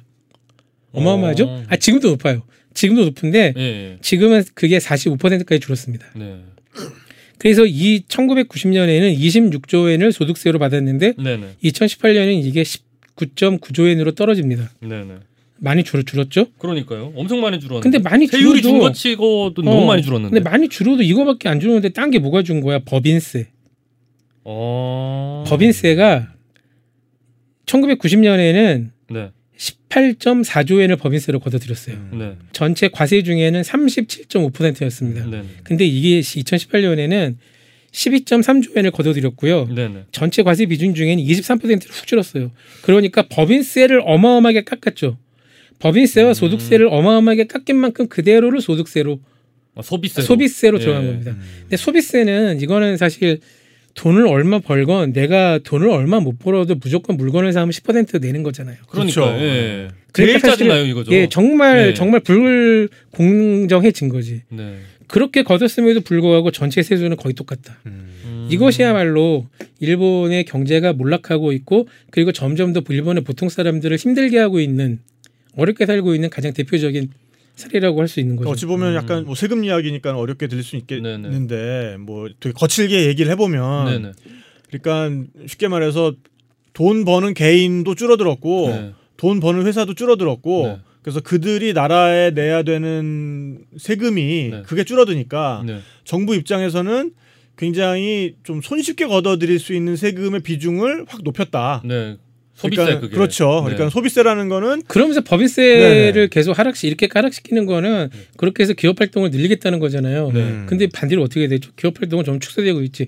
가장 대표적인 게 재팬 디스플레이, JDI라고 하는 재팬 디- 디스플레이. 네. 아베 정권에서 2011년 동일본 대지진 이후에 일본 산업이 이렇게 휘청하고 흔들렸죠. 네네. 정말 흔들렸어요. 그 중에 걔네가 부흥시키겠다고 생각한 두 가지 중에 하나가 자동차와 디스플레이인데 네. 디스플레이가 우리나라 삼성이나 LG 같은 경우는 저 경제 얘기 자꾸 한다. 우리나라 삼성이나 LG는 일찌감치 LCD는 대세가 아니야. 아, 우리는 어. LED 그 중에서 OLED에 몰빵할 거야. 네. 근데 일본은 그때까지 CRT와 LCD의 전 세계 대국이었잖아요. 네네. 2000년대 초반까지 LCD가 일본산 LCD가 전 세계 공급량의 80%인가 90%까지 했을 거예요. 음. 거의 일본이 휘- 휘어잡고 있던 거지. 네네. 그래서 일본 LCD가 기술 최고였는데 삼성이나 LG는 아 LCD도 개발하면서 근데 우리는 한 단계 더, 더 나가자. OLED에 여기서 목숨을 걸어보자. 네. 일본은 흠, OLED 비싸다고 누가 사 안 사. 음. 역전됐네.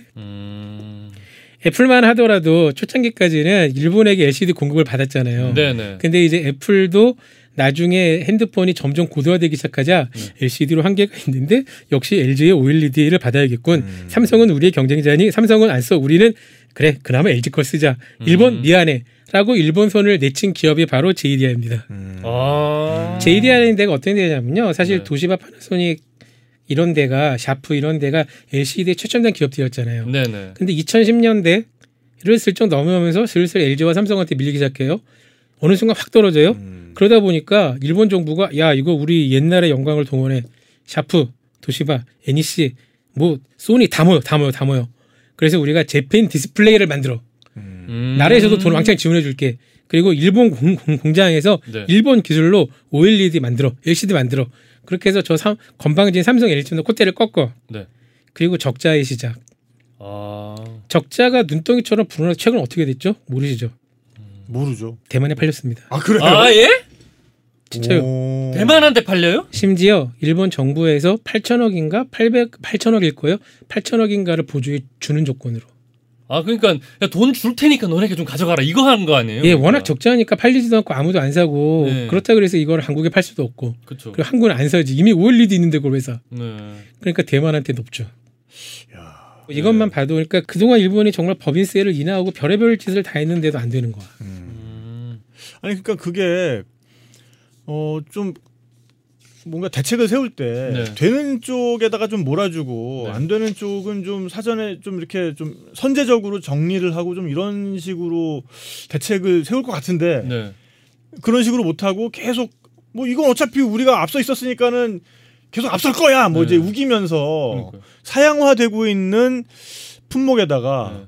심지어 거기에 나랏돈까지 들여가면서 네. 그 회사들을 다 끌어 모아가지고 하나의 공룡으로 만들어 놓고 네. 결국에는 그 공룡을 이제 다른 데다가 남 줘버렸네. 다, 다른 나라에다가 팔아버리는. 공룡으로 시작했으면 지금은 도마뱀이 된 거지. 음. 예. 아니 근데 그 일본의 경제 관료들이라던가 그런 사람들이 엄청 유능하다면서 세계적으로 알아주는 사람들이 모여가지고 왜 이런 선택을 했대? 80년대까지 그랬죠. 음. 80년대까지 그랬고 일본 몰락에 와 이거 너무 깊은 경제 얘기인데 85년에 플라자 합의라는 걸 해요. 네네. 80년대 일본이 어떤 나라였냐면 한때 이런 농담이 있었죠. 어 일본의 모든 자산을 그 특히 일본의 부동산을 다 처분하면 네. 미국을 사고도 남는다. 네. 음. 아 실제로 근데 그랬어요. 그때 그랬지. 이게 한동안 일본 버블이 결 결정기 때는 도쿄에 있는 자산을 다 매각하면 뭐 미국 부동산 전체를 살 수 있을 것 같은 착시감이 들 때가 있었지. 그래서 네. 그때 뭐 우리가 잘 아는 그 미국 뉴스의 스튜디오들이 다 일본으로 팔려나간 그때 거잖아. 정말 상징적인 게 소니가 콜롬비아 산 거. 맞아요, 진짜. 예. 그렇지. 예. 그렇게 볼 수 있는 거죠. 콜롬비아 영화사 그 저기 아, 그 아줌마 아줌마가 아니라 여신이 그 들고 있는 거, 들고 횃불 들고 있는 있는 거. 그 소니가 샀잖아요. 예. 예. 자유 자유의 아줌마상. 자유 이 아줌마. 뉴욕엔 자유의 아줌마상이 있죠. 참 미치겠다. 아, 친근하게 부르려다 음, 보니까. 천구백- 자유 천구백- 자유 이모. 자유 이모상. 1985년에 그래서 미국이 이제 도저히 안 될 것 같아. 이렇게 일본을 납두다가는 음. 진짜 제1 경제대국을 뺏길 것 같아. 그래서 네. 일본을 부릅니다. 음. 레, 이- 이때가 레이건 대통령 때잖아요. 음. 그 레이거노믹스의 레이거노믹스의 핵심은 그거죠. 다 적자야. 네. 재정도 적자고 경상수지도 적자야. 그렇게 해서 그냥 돈을 무지하게 찍어내니까 점점 더 적자폭만 심화돼. 요 음. 이거 나라가 결단날 것 같아. 음. 하지만 미국은 견딜 수 있어. 왜? 달러를 찍어내니까. 음. 근데 이게 한계 온 것 같아. 그래서 일본을 불러요. 음. 일본 불러서 협박을 합니다. 플라자 합의 요체는 뭐냐면 야 니네 일본 돈 너무 평가 절하돼서 확 올려. 음. 음. 근데 보통 네. 이렇게 하라 그러면은 그 나라 재무 관료들은 어떻게 하겠어요? 어떻게든 막으려고 하겠죠. 아유 이거는 안 됩니다. 크고요. 통표가 없어서. 예, 좀 저희가 좀 단계적으로 좀 조금만 올리는 걸 음. 하겠습니다요. 네. 일본 경제 관료들이 어이없게 음. 어머 일본이 이 정도 되지? 음. 저희가요 좀 더 올릴게요. 음. 아, 그러니까 어. 가만 있어. 우리 돈 가치가 높아지면은 미국 이것도 사고 저것도 사고 다 살 수 있잖아. 어, 좋, 그러니까. 좋습니다. 아니 실제 그 생각을 했어요. 실제 그 음, 생각을 그 일본 제품이 가격이 올라가니까 경쟁력이 떨어진 것도 있겠지만 음. 네. 우리가 일본이나 우리가 미국이나 다른 나라에서 수입하는 원자재가 떨어지니까 네. 야 쌤쌤이겠네? 음. 어, 시원하게 올려. 음. 그래서 미국이 제시한 것보다 시원하게 더 올렸습니다. 음. 그러니까 그 전에 이를테면은 뭐 1달러에 뭐 네.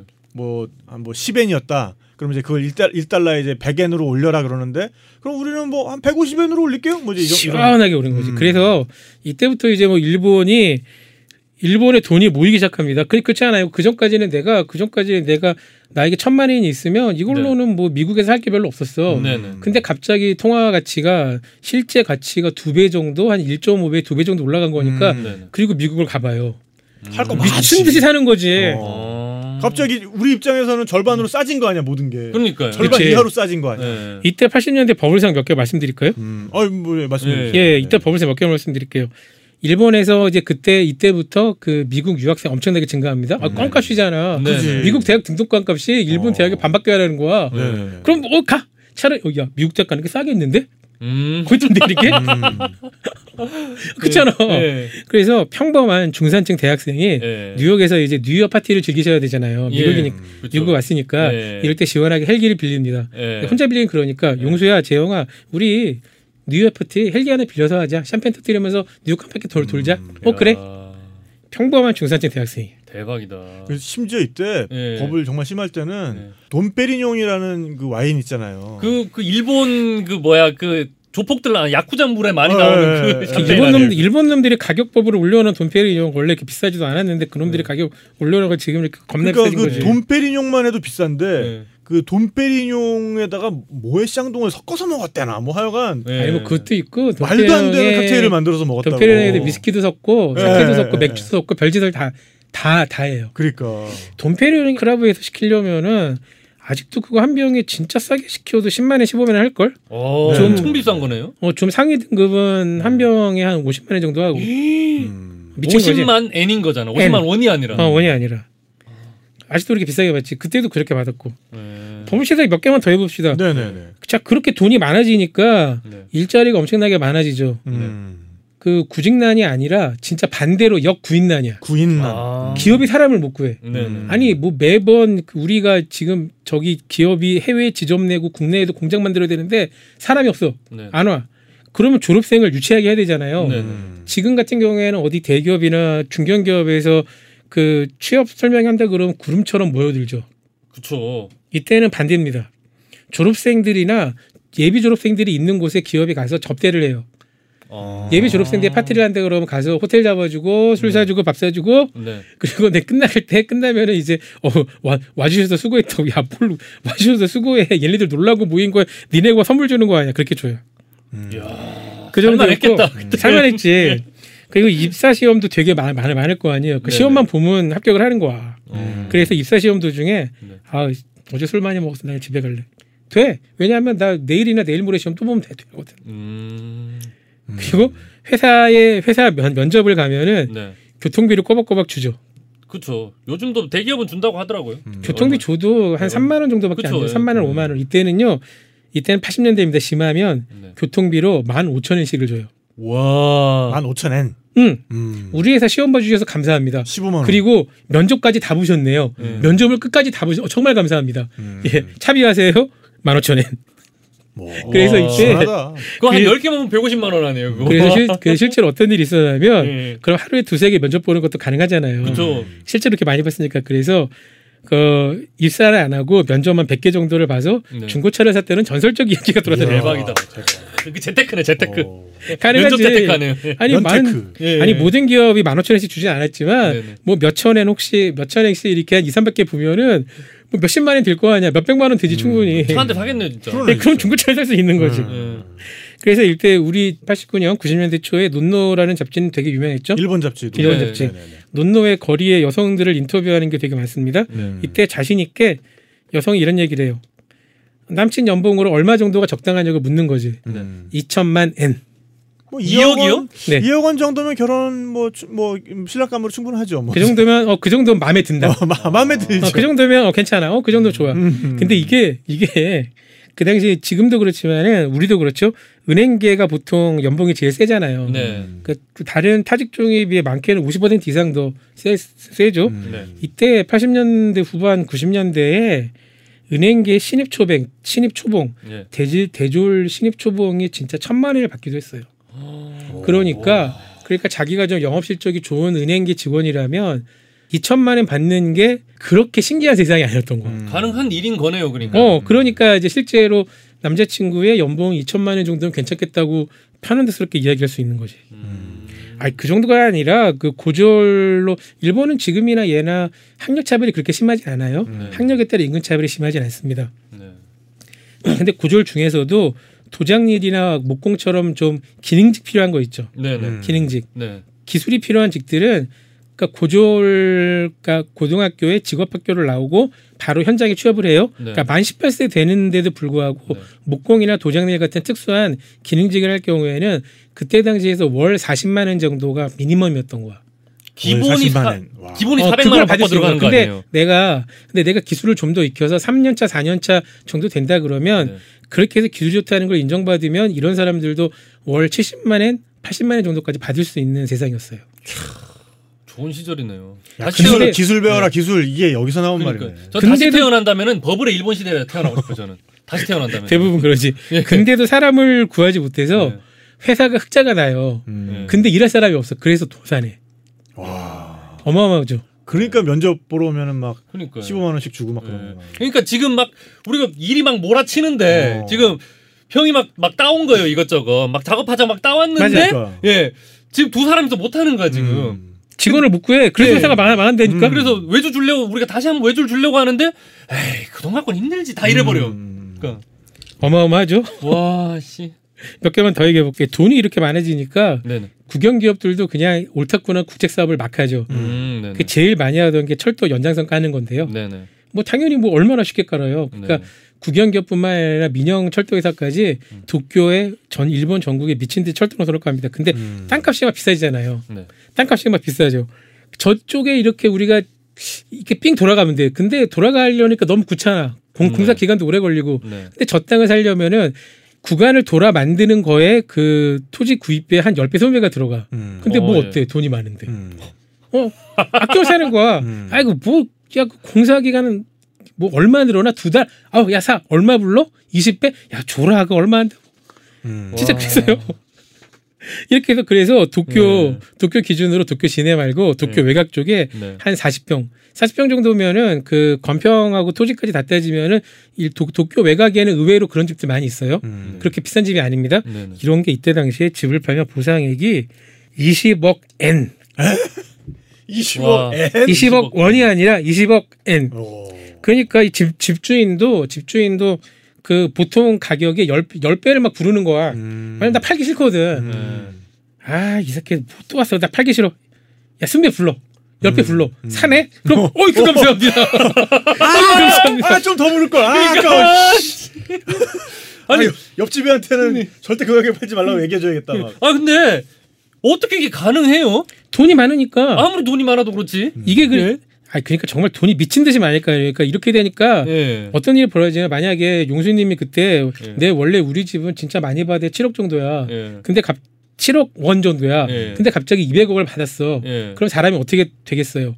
돈페리뇽에 콜라 타 마신다니까? 음. 그러게요. 돈페리는 콜라가 그렇잖아. 문제였어요. 예. 아니 근데 좀딴 얘기인데 예. 가끔씩 이렇게 강연 요청 같은 거 들어올 때 예. 강연이라는 게 이렇게 정가가 있는 게 아니잖아요. 그렇죠. 그래가지고 어 그러면 시간당 뭐 어떻게 되시는지 그래서 그때 막 머릿속에 생각이 아 그때 장난 아니에요. 오만 가지. 생각이 나잖아. 네네네. 그래가지고 네네. 내가 이걸 불렀는데 이것 때문에 까이면 또 어떡하지? 막 그러니까요. 이랬다가 네. 또 그래서 아 그러면 얼마로 할까 얼마로 할까 이러다가 되게 조마조마 하면서 네 저기 얼마인데요? 네 알겠습니다. 이러면 아좀 더 부를 거. 아, 아 조금만 더 부를 거. 씨, 막 이렇게 너무 쉽게. 아 그러니까 거기서 아그 가격은 저희가 좀 힘들어가지고요. 네. 아 그러면은 뭐 예산 책정이 어떻게 되시지 뭐 이렇게 하면 되는데 그러니까요. 내가 뭐 되게 주저주저하면서 설마 이 가격을 바로 받아들일까? 이러면서 얼마인데요? 네 알겠습니다. 이러면 와 아까워 아까워. 맞아 맞아 진짜 그럴 때 있어 진짜. 아, 네. 자, 라는 얘기는 뭐, 저, 요새는 뭐, 얼마를 부르셔도 제가. 저도 간- 공감되고. 간다는 얘기고요. 네. 네. 그 경기 좋을 때 아, 이야기고 이제 우리 그러니까요. 버블 이야기하고 네. 있는 거잖아요. 아, 예. 지금 네. 코로나 사태 시국입니다. 그렇습니다. 지금. 그러니까 지금 이제 정리를 하면 네네. 일본의 어, 엔화가 네네. 평가 절상되면서 구매력이 확 높아져서 네. 전 세계의 돈이 일본으로 모이기 시작했고. 야, 버블릭이 조금만 더 해보자. 네네네. 나 용수님이 그랬지 왜 이렇게 비싸니까 뭐 그렇게 비싸게 막 파냐고. 네네네. 그러니까 이- 그때 이때 도쿄를 중심으로 한 뭐 대도시에서 집값이 비쌀수록 잘 팔렸어요. 오. 왜요? 비싸니까. 제일 비싸니까. 있어 보이니까. 어. 내가 내가 내가 그 동네에서 제일 비싼 걸 샀다는 게 swag이었거든요. 그게 음. 너무나 당연한 시절이었어요. 음, 그러니까 집을 사려고 은행에 대출 문의를 하죠. 네. 심사도 안 하던 시절이에요. 음. 약간 우리나라 그때지 그 IMF 막 전에. 네. 그냥 막 그냥 뭐저저 대출 주세요 그럼 네 하고 맡겨줄 때 네. 약간 이런 느낌인 거지. 그래서 이때 야 이게 좀 기가 막힌 게 그 전 세계 top 10 주가 총액으로 주가 시가 총액으로 전 세계 top 10 회사 중에 네. 일본 회사가 한 여섯 개 일곱 개가 들어가 있던 때예요. 야, 맞아 NTT가 맨 위에 있는 걸 봤었어 옛날에 그 그게 그때 왜 그랬냐면은 특히 그때 일본계 은행들이 많았는데 네. 아 엔화가 가산이 엄청 높아졌잖아. 네. 그리고 일본 은행들은 다 대출을 해 주잖아. 네. 그거 부채가 다 자산이 있잖아요. 네. 그러니까 순식간에 지금이 중국 은행들이 전, 전 세계 상위 50개 기업이 한 몇십 개 있죠. 네. 중국 은행들이 그런 것처럼 어마어마하게 하던 시절이었죠. 그러니까 네. 이 당시에 미국 사람들이 일본에 대해서 느끼던 공포 같은 거를 네네. 뭘 보면 알 수 있냐면은 그 백투더 퓨처란 영화가 1985년에 나왔고 음, 네네. 거기에서 어 이제 백투더 퓨처 2가 네. 그 20년 후에 이제 미래로 가는 거잖아. 2000 one이 과거로 가는 거고 맞아 two가 미래로 가는 거고. 그쵸 2가 네. 이제 그러니까 아무튼 거기서 나왔던 미래상들이. 일본풍이지 다. 그래가지고 그 미래에 에, 마티 맥플라이의 모습을 보면 네.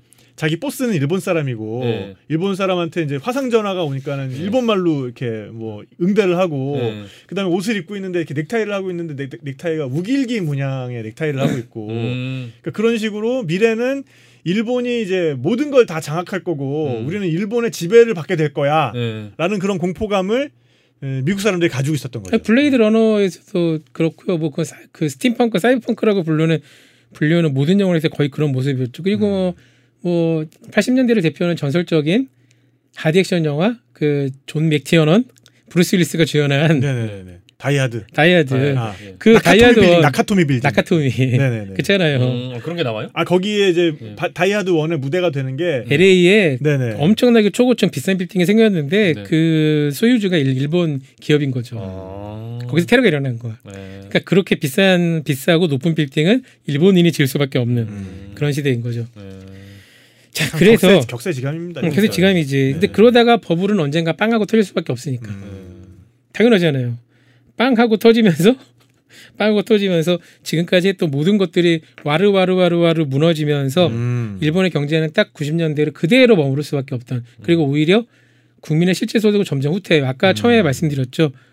국민 소득을 후퇴하는 가장 실질적인 이유가 일본이 거두는 전체 세수 중에서 소득세는 줄고 네. 법인세는 더 줄고 네.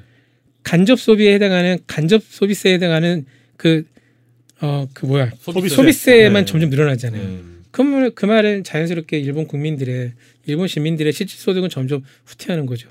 그 버블이 터지게 된 이유 물론 이제 버블이라는 거는 어떤 거의 가치에 대해서 확신을 가지고 있다가 네. 그래서 너도 나도 그 가치만 믿고 계속해서 뭐 투자를 하고 뭐 더 돈을 거기다가 가- 갖다 받고 뭐 이제 네. 이러면서 버블이 형성이 되다가 네. 네. 그거에 대한 믿음이 깨질 때 보통 이제 버블이라는 게 붕괴하잖아요. 네, 옛날에 그때 이야기했던 그 네덜란드 튤립 버블 튤립 같은 것도 예, 예, 그렇고 일본의 그 버블이 터지게 된 건 물론 이제 일본의 경제의 내실에 비해서 음. 일본이 그 엔화가 그 고평가된 걸로 인해서 구매력이 갑자기 확 늘어나서 뭐 이제 그런 여러 가지 부작용들이 일어나다가 뭐 이제 그게 붕괴했다라고 우리가 이해를 하면 될 것 같은데 그 네. 뭐 어떤 뭐 직접적인 원인이 된 거가 직접적인 있었을까요? 원인을 정확히 밝힐 수 있다면 아마 노벨 경제학상 받을 겁니다. 네네네. 네. 근데 이제 그 많은 사람들이 정확한 그러니까 수많은 요인들 중에 무엇이 요인이다라고 말하는 건 어려워도 음. 네. 어쨌건 그것이 시작은 85년 플라자 합의였다. 음. 그러니까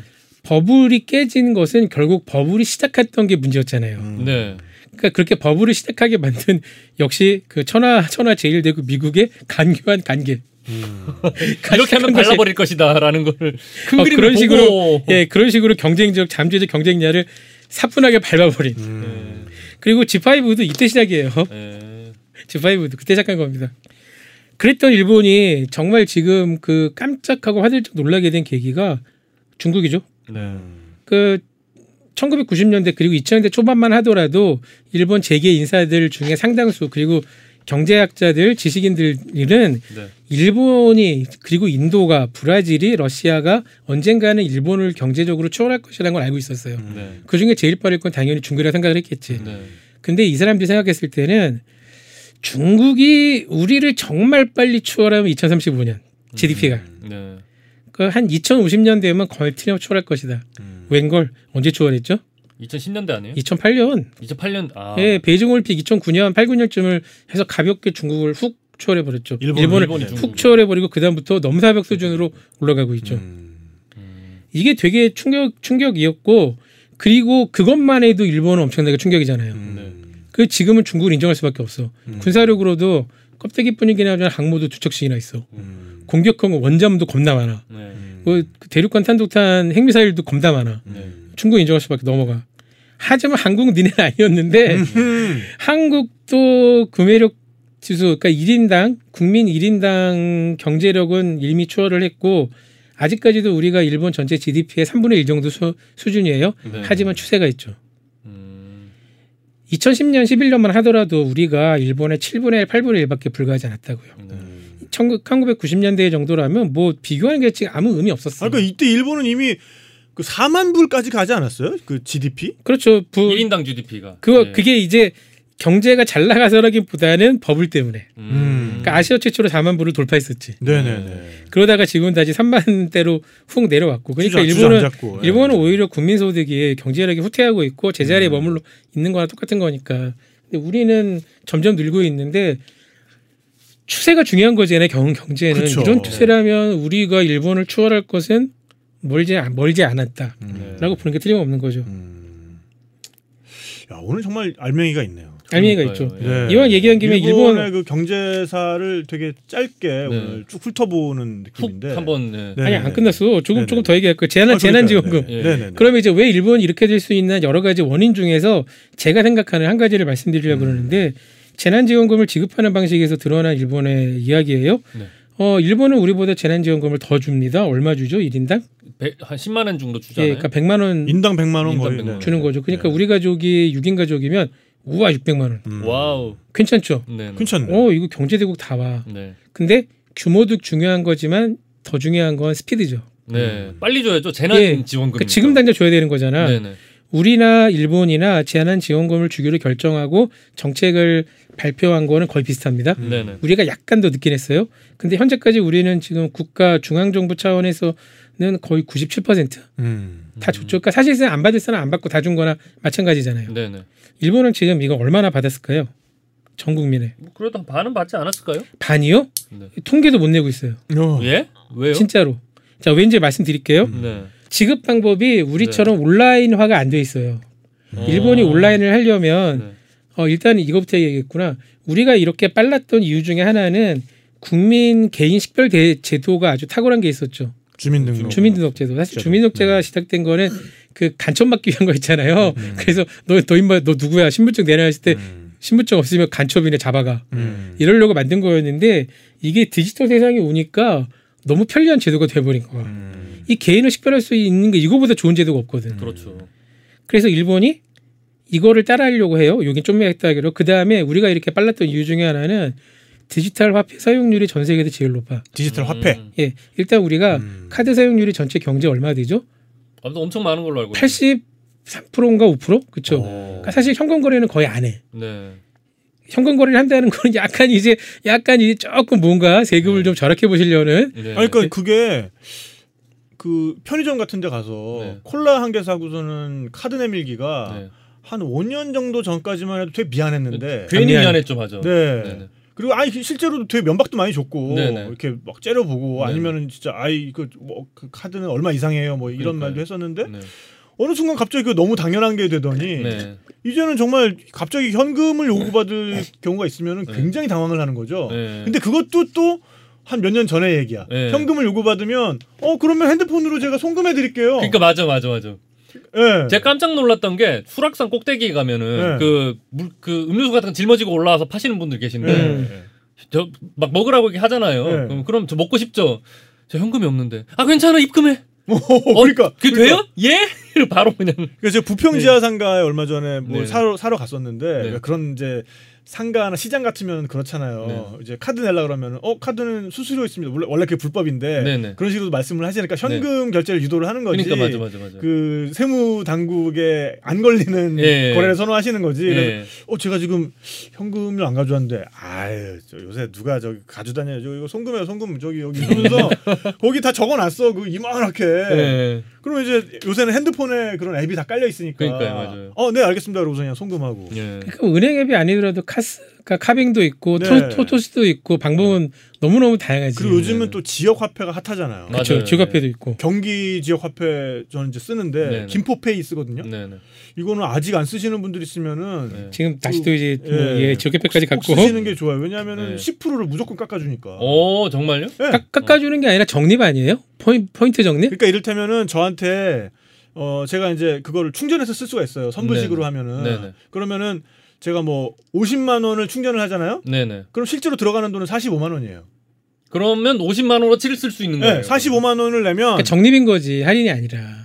아 그러니까 할인이랑 똑같은 효과가 있는 거죠. 45만 원을 내면은 50만 원어치 아, 화폐를 그러네. 주니까. 아 그러니까 그러네. 저기 네이버 같은 데서 그 웹툰 코인 결제할 네, 때 네. 뭐 웹툰 코인 100개 결제하면 100, 110개 주는 거랑 같은 그거랑 똑같은 거잖아요. 거예요. 예. 네. 근데 지역 카페는 그런 데가 많아요. 그 제일 처음에 실제했던 데가 인천이음이라고 인천도 지역 화폐로 그렇게 18% 네네. 적립을 무조건 해줬고 음. 그러니까 지금 말씀하신 것처럼 내가 그 만 원 충전하면 만천 원이 들어가는 거야. 그죠? 네. 그러니까 어, 무조건 10%를 이익 보고 가는 거지. 네네네. 아무튼 그런 모습이 일본이 부러웠죠. 음. 그래서 일본도 마이넘버라는 걸 하고 싶어요. 음, 네. 마이넘버라는 게 말 그대로 디지털로 그- 그 국민 개개인을 식별할 수 있는 제도입니다. 음. 마이넘버를 아이핀. 음. 아이핀이라기보다는 그냥 주민등록번호 이것도 음. 아, 그렇게 하는 게 좋아요. 그러니까 굳이 따지면 미국의 그 social security number 음. 같은 거지. 네. 그래서 이걸 하고 싶어요. 그럼 마이넘버 신청을 해봅시다. 어떻게 신청을? 뭐 인터넷 인터넷 으로 들어가서 해? 안 돼요? 누가 그래? 그러면 무슨 인터넷으로 해. 잘못했습니다. 그 인- 인터넷 아니 인터넷에서 쓰려고 신청하는 거 아니에요 이거? 자 일단 뭔가 그렇지. 이거 자, 신청을 자, 하려면 자필로 적어야 될 것 같아 왠지. 그러니까 아, 맞아요, 맞아요. 일단 네. 그 관할 시구정촌, 그러니까 네. 시청이든 구청이든 네. 뭐 정촌이든 뭐 아무튼간에 그총그 거기 가야 돼. 음. 거기 거, 거기에서 마이넘버 통지 카드라는 거를 받아야 돼요. 음. 우편으로 받든 그냥 받든. 직접 받든. 어. 마이 마이넘버 무슨 카드요? 통지 통- 카드. 통지 카드. 통지 그러니까 카드요? 그러니까 이제부터 그 그런 거 네. 일본 정부가 일본 지자체가 일본 지자체하고 일본 총무부가 어 용수님은 마이넘버 통지 카드를 마이넘버를 신청할 수 있어요. 음. 여기에 신청을 하세요라는 통지 카드를 줘요. 왜 줘요? 예, 그 신청서를 써야 되니까 그 신청서 예. 신청서 어. 그럼 내가 신청서에 쓸 거 아니야, 그치? 네. 신청서에 씁니다.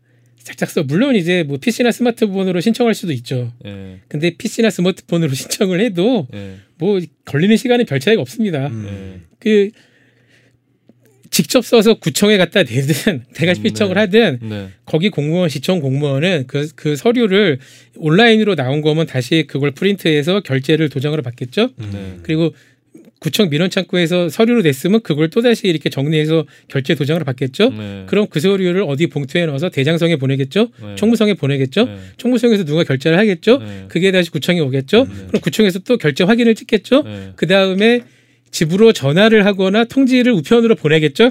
어. 네, 그러면 다시 거기 가서 받아오는 거지. 그러니까 마이넘버가 있으면 편한데 받기까지 너무 짜증나잖아요. 음. 제일 빨리 받을 수 있는 게 이론적으로 2주. 근데 2주만 걸릴 리가 없죠. 그렇죠. 그러니까 그 이거는 일본 국민뿐만이 아니라 일본의 장기 거류하고는 재류민, 그러니까 합법적으로 거래할 수 있는 유학생이나 상사사랑 상사님도 받을 수 있어요. 음. 이게 얘기를 들어보니까 네. 정말 빠르면 한 달이고 뭐 네. 두세 달 걸린 사람도 되게 흔해. 음. 실제로 마이넘버 카드를 받기까지. 그래서 힘들게 마이넘버 카드를 받았어요. 네. 그러면 재난 지원금을 핸드폰 앱으로 신청할 수 있습니다. 어. 난 마이넘버 카드가 있으니까. 어. 와 고생했다. 그래서 마이넘버 카드로 신청을 해. 일본 국민들 화이팅. 예. 네. 신청을 해서 이게 정말 운이 좋으면 우리처럼 2, 3일 안에 내 그 마이넘버 카드와 연동되는 계좌로 입금이 돼. 음. 네. 그럼 내가 혼자 살면 10만 엔, 음. 가족이 있어. 그러면 가족 수에 맞게 돈이 더 오지. 네. 근데 마이넘버 카드 번호를 마이넘버를 가진 일본 전체 비율이 몇 퍼센트 될 것 같아요? 한 50%? 그 정도 50%? 되지 않? 뭐 한 30%? 20%도 안 돼요. 아, 그래요? 18%인가 13%인가 한 18%될 거야. 어. 20%도 안 돼. 그럼 나머지는 어떻게 돈을 줘? 재난지원금을. 음. 네. 총무성에서 네. 봉투가 날아갑니다. 각 가정으로. 음. 뭐 뭐 뭐 돈을 현금을 담아서 주는 건 아닌데 수표 같은 담는 걸 게? 아니라 신청서, 음. 신청서, 신청서가 세상에. 적힌 신청서가 들어간 봉투를 각 가정으로 배달을 해줘요. 음. 네. 각 가정으로 두 달 전부터 보냈죠. 이거 보급률 얼마 될까요? 몰라. 음. 통계를 잡을 수가 없어. 근데 보면 20%도 안 되는 건 틀림없는 것 같아. 네. 그거를 아직 그 신청하고 돈을 받은 사람 비율이 아니라 네. 아직 그 봉투도 못 받은 사람들이 더 많아. 음. 어. 답답하다. 깝깝하지. 근데 이게 뭔가 이렇게 되게 아직도 손으로 쓰는 거 되게 좋아하는구나. 네. 손편지 손편지 참 좋아하시겠네. 그러니까 하긴 뭐 일본 애니 같은 거 보면은 항상 이렇게 어, 센파이노 고토가 스키데스 그러면서 편지 써갖고 주잖아요 이렇게. 요새 누가 아, 편지 그- 써요? 우리 아, 톡으로 보내지. 그 라카에 들어있는 편지 그거. 그러니까 그러니까. 예, 예. 아니, 손편지는 정감 있지, 정감이 네. 있는데 이게 그 공공인정까지 손편지로 한다는 거 문제가 있지. 아 그렇죠. 예, 저는 저는 그 마포구 합 정동에 사는 누구 이옵니다. 네.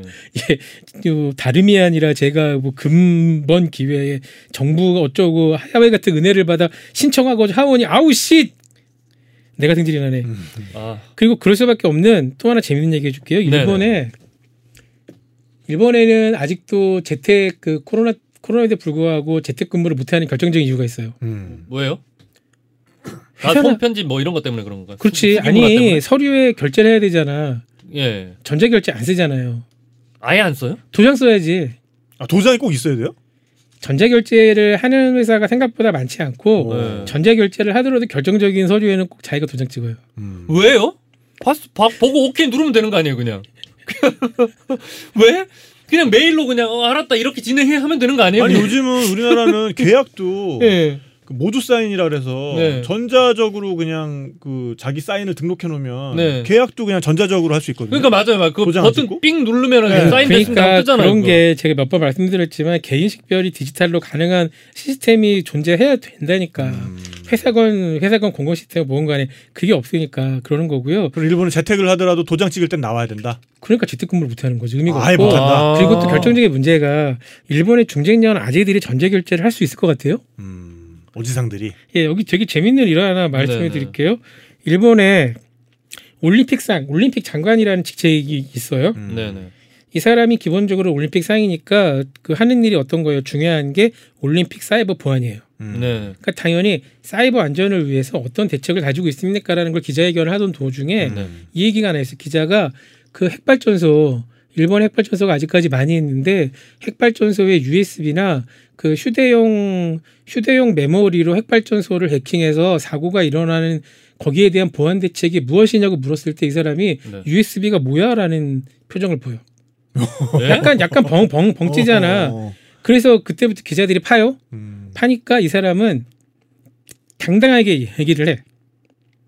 나는 내 손으로 이메일 한번 보내- 보내본 적이 없고 음. 컴퓨터를 써본 적이 없다. 음. 아, 그게 어떻게 아니, 아니, 21세기 어찌 그런 아니, 그게 천한, 어떻게- 천한 일을 그러니까. 아니, 나에게 더군다나 하라고. 이 사람은 네. 올림픽 사이버 보안 최고 담당자인 올림픽 장관이라니까. 음. 아니, 어떻게 사이버 보안 책임자가 심지어 그렇게 얘기하니까? 예, 예. 이 사람이 답변을 이렇게 얘기해. 예. 나는 25살에 독립했다. 그러니까 25살에 그 고등고시 합격했다는 그 이야기지. 음. 그래서 25살 엘리트 관료 시작했다는 이야기지. 예. 전형적인 꼰대 구조죠? 꼰대 서사야.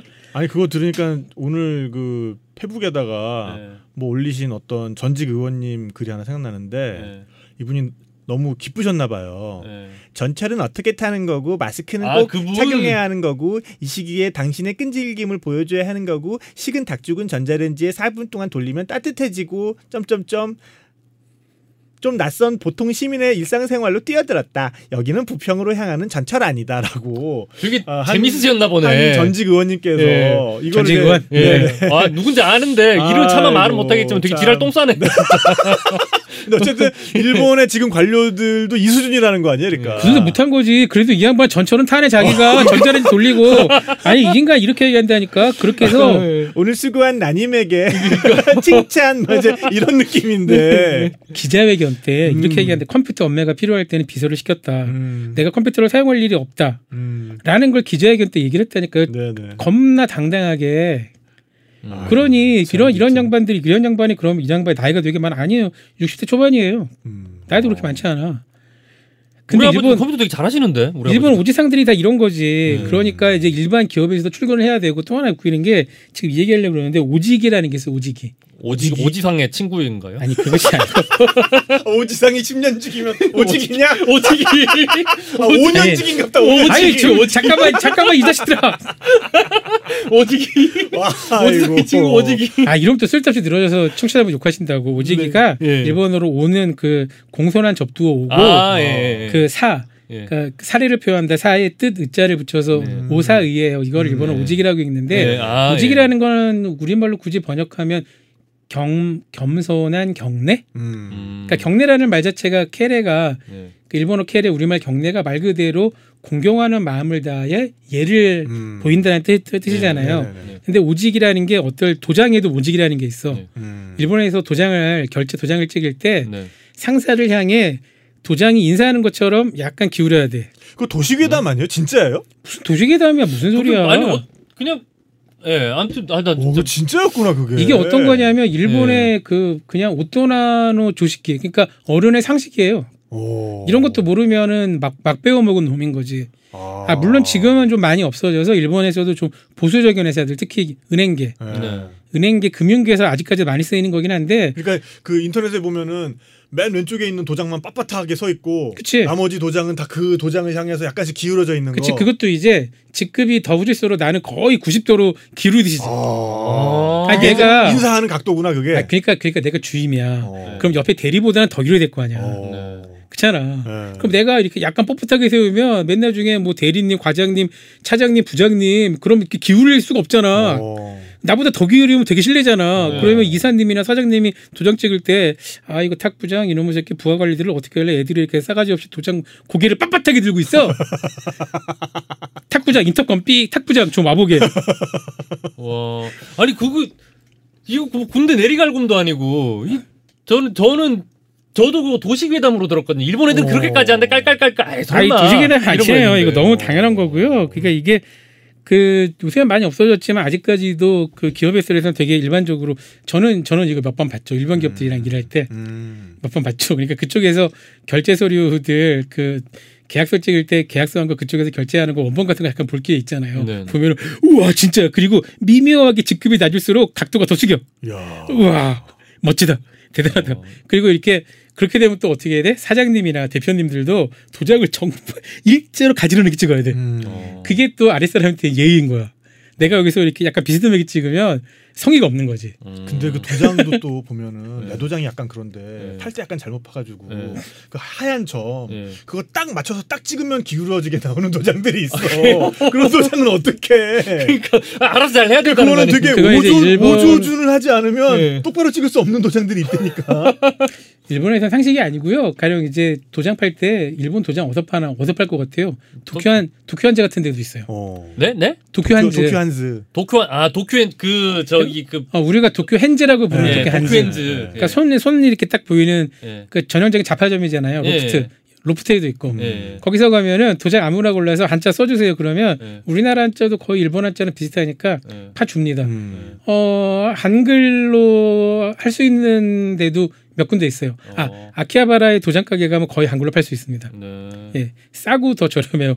근데 이 말을 왜 하냐면 거기 가면은 타피니가 실수를 할 수가 없어. 음. 걔네들 기준에는 정말 도장의 그 하얀 점에 일자로 정확히 나오게. 음, 네. 그렇게 세울 수밖에 없어. 어. 음. 아니 제가 그 도장 고등학교 때 판 걸 아직도 음. 쓰고 있어가지고 음. 저기 고3 저기 원서 낼 때 판 도장. 아, 그 학교에서 파주는 거예요? 아니요 아니요 그 비싼 돈 주고 팠어요. 그래서. 아, 진짜요? 네, 네, 그때.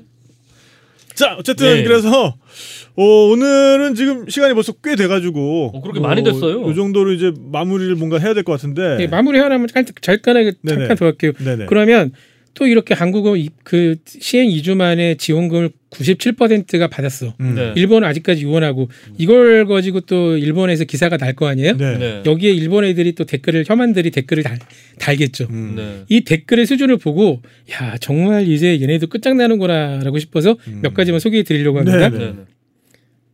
그게 부럼 한국 가서 살아. 음. 어, 이건 뭐 애교 수준이죠. 네네. 네. 한국은 위조 카드와 부정수급 문제가 심할 거야. 속도가 너무 빠르니까. 아니 얘네는 상상하기 어려운 정도 어. 2주 만에 어떻게 아, 다-. 다 받아. 네, 네. 그러니까 지급이 지급이 이렇게 빠른 건 알겠어. 근데 지급이 빠른데 그 부정수급 뭐 악용 문제는 어떻게 할 거야? 음. 우리가 알아서. 할 문제지 그건 뭐 지들이 왜 걱정해? 자 그리고 약간 근거 있는 거, 네. 근거 있지만 쓸데없는 거. 네. 한국은 저렇게 신용카드 카드 사용 부추기다가 2000년대 초반에 신용카드 대란 났는데 아이고 또 개인 신용 파산자 양성하려고 정부가 나서 저렇게까지 쯔쯔쯔 할 말이 없음. 할 말이 없음. 아이고 여기- 무서워라. 여기서 한 여기서 여기서 한술 더떠 이용 점포가 별로 없잖아. 사용 기간도 3개월밖에 없는데 불편해서 어떻게 했어? 야 우리는 니네랑 달리 거의 전부 다 쓸 수 있어. 아유, 불, 아유 불편해라. 아이고 존나 불편해. 나 지금 다 썼는데 지금 그거 지금. 이게 어떤 거냐? 그거잖아 일본은 카드 사용을 아직까지도 안 한 데가 꽤 있으니까 그러니까. 걔네 개념으로는 아니 현금을 통 통장에 현금으로 꽂아줘야 내가 돈을 찾아 쓰지. 저 어떻게 써라는 그런 거야. 아, 약간 진짜- 약간 좀 예. 짠하지. 편의점 가서 콜라 한 개 사도 우린 카드로 사는데. 그러니까요. 자 여기 좀 더 심한 거 있어요. 기부 버튼 잘못 누르면 취소가 불가능해. 그러니까 이건 지원금을 주지 않겠다는 한국 정부의 음모야. 아니 그것 때문에 뭐 좀 실수한 분들이 좀 계시긴 하더라만 뭐. 아 근데 요- 요즘은 그래도 뭐- 그것도 다시 저 나 실수해요 하면 또 되는 걸로 알고 있어요. 아, 아, 그래요? 네네네. 아 그렇구나. 아 그럼 저도 한번 실수라고 하고 뭐 구제 절차가 뭐 마련됐다고 제가 네, 들었는데요. 그렇군요. 네네네. 그리고 이거는 좀 저는 야 이러한 일본이 이렇게 망할 수밖에 없었는가 하는 댓글이 하나 있습니다. 읽어드릴게요. 일본은 오랫동안 세계 최고의 선진국이었습니다. 지금까지의 관행을 바꾸는 건 옳지 않죠. 일본은 일본만의 일류 방식이 있으니까요. X factor. 오. 예, 팩트 X. 와, 네. X factor 등장. 정신승리. 아유 안타깝죠? 아 그러네요. 안타깝네요. 그래도 난 일본 친구들도 많은데. 아니 근데 진짜 오늘 네. 이 시간은 되게 좀 요약 압축적으로다가 네.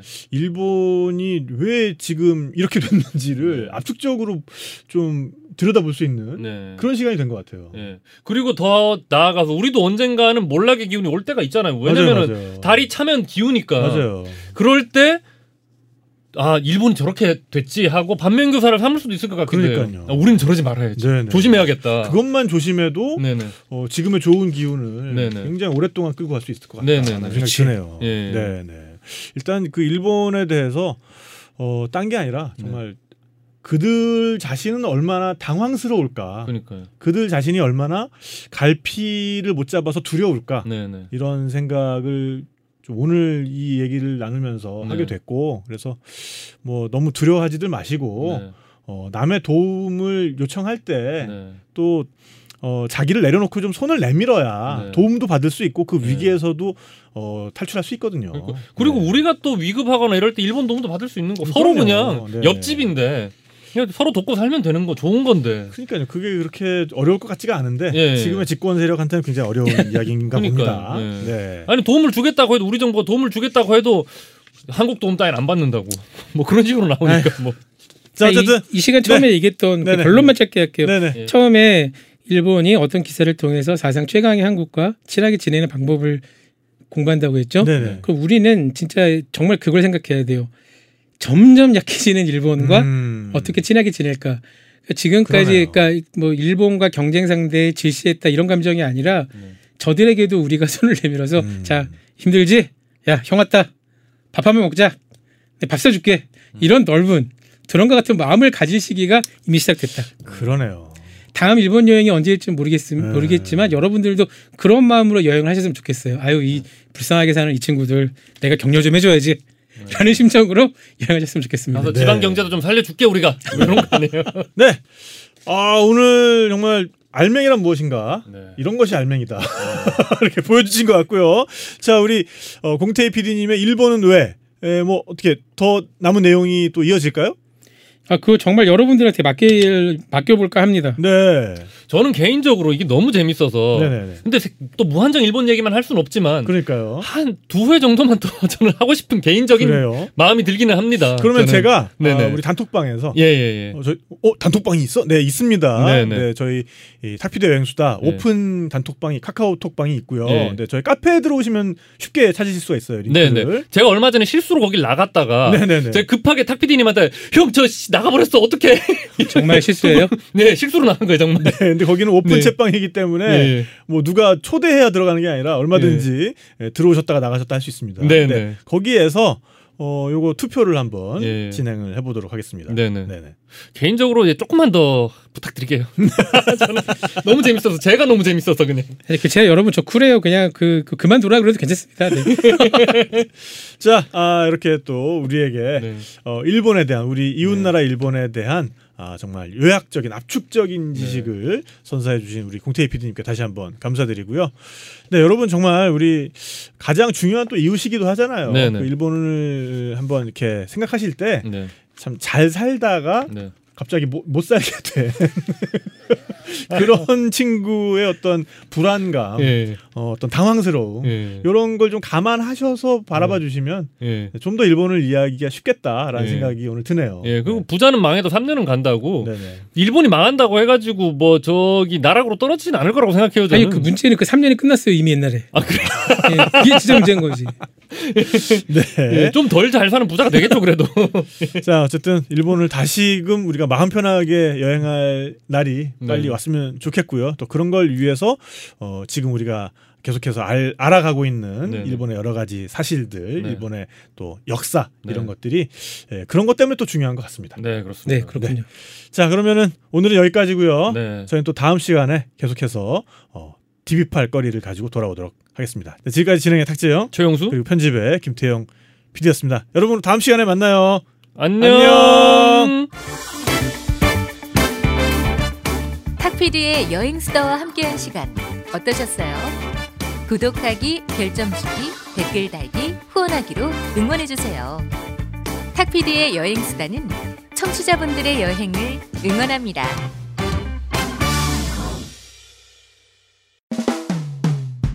수없이 반복된 일상에 따분한 하루가 지겨워 내 마음은 훌쩍 떠나고 싶은데 가슴에 창문을 열고 복잡한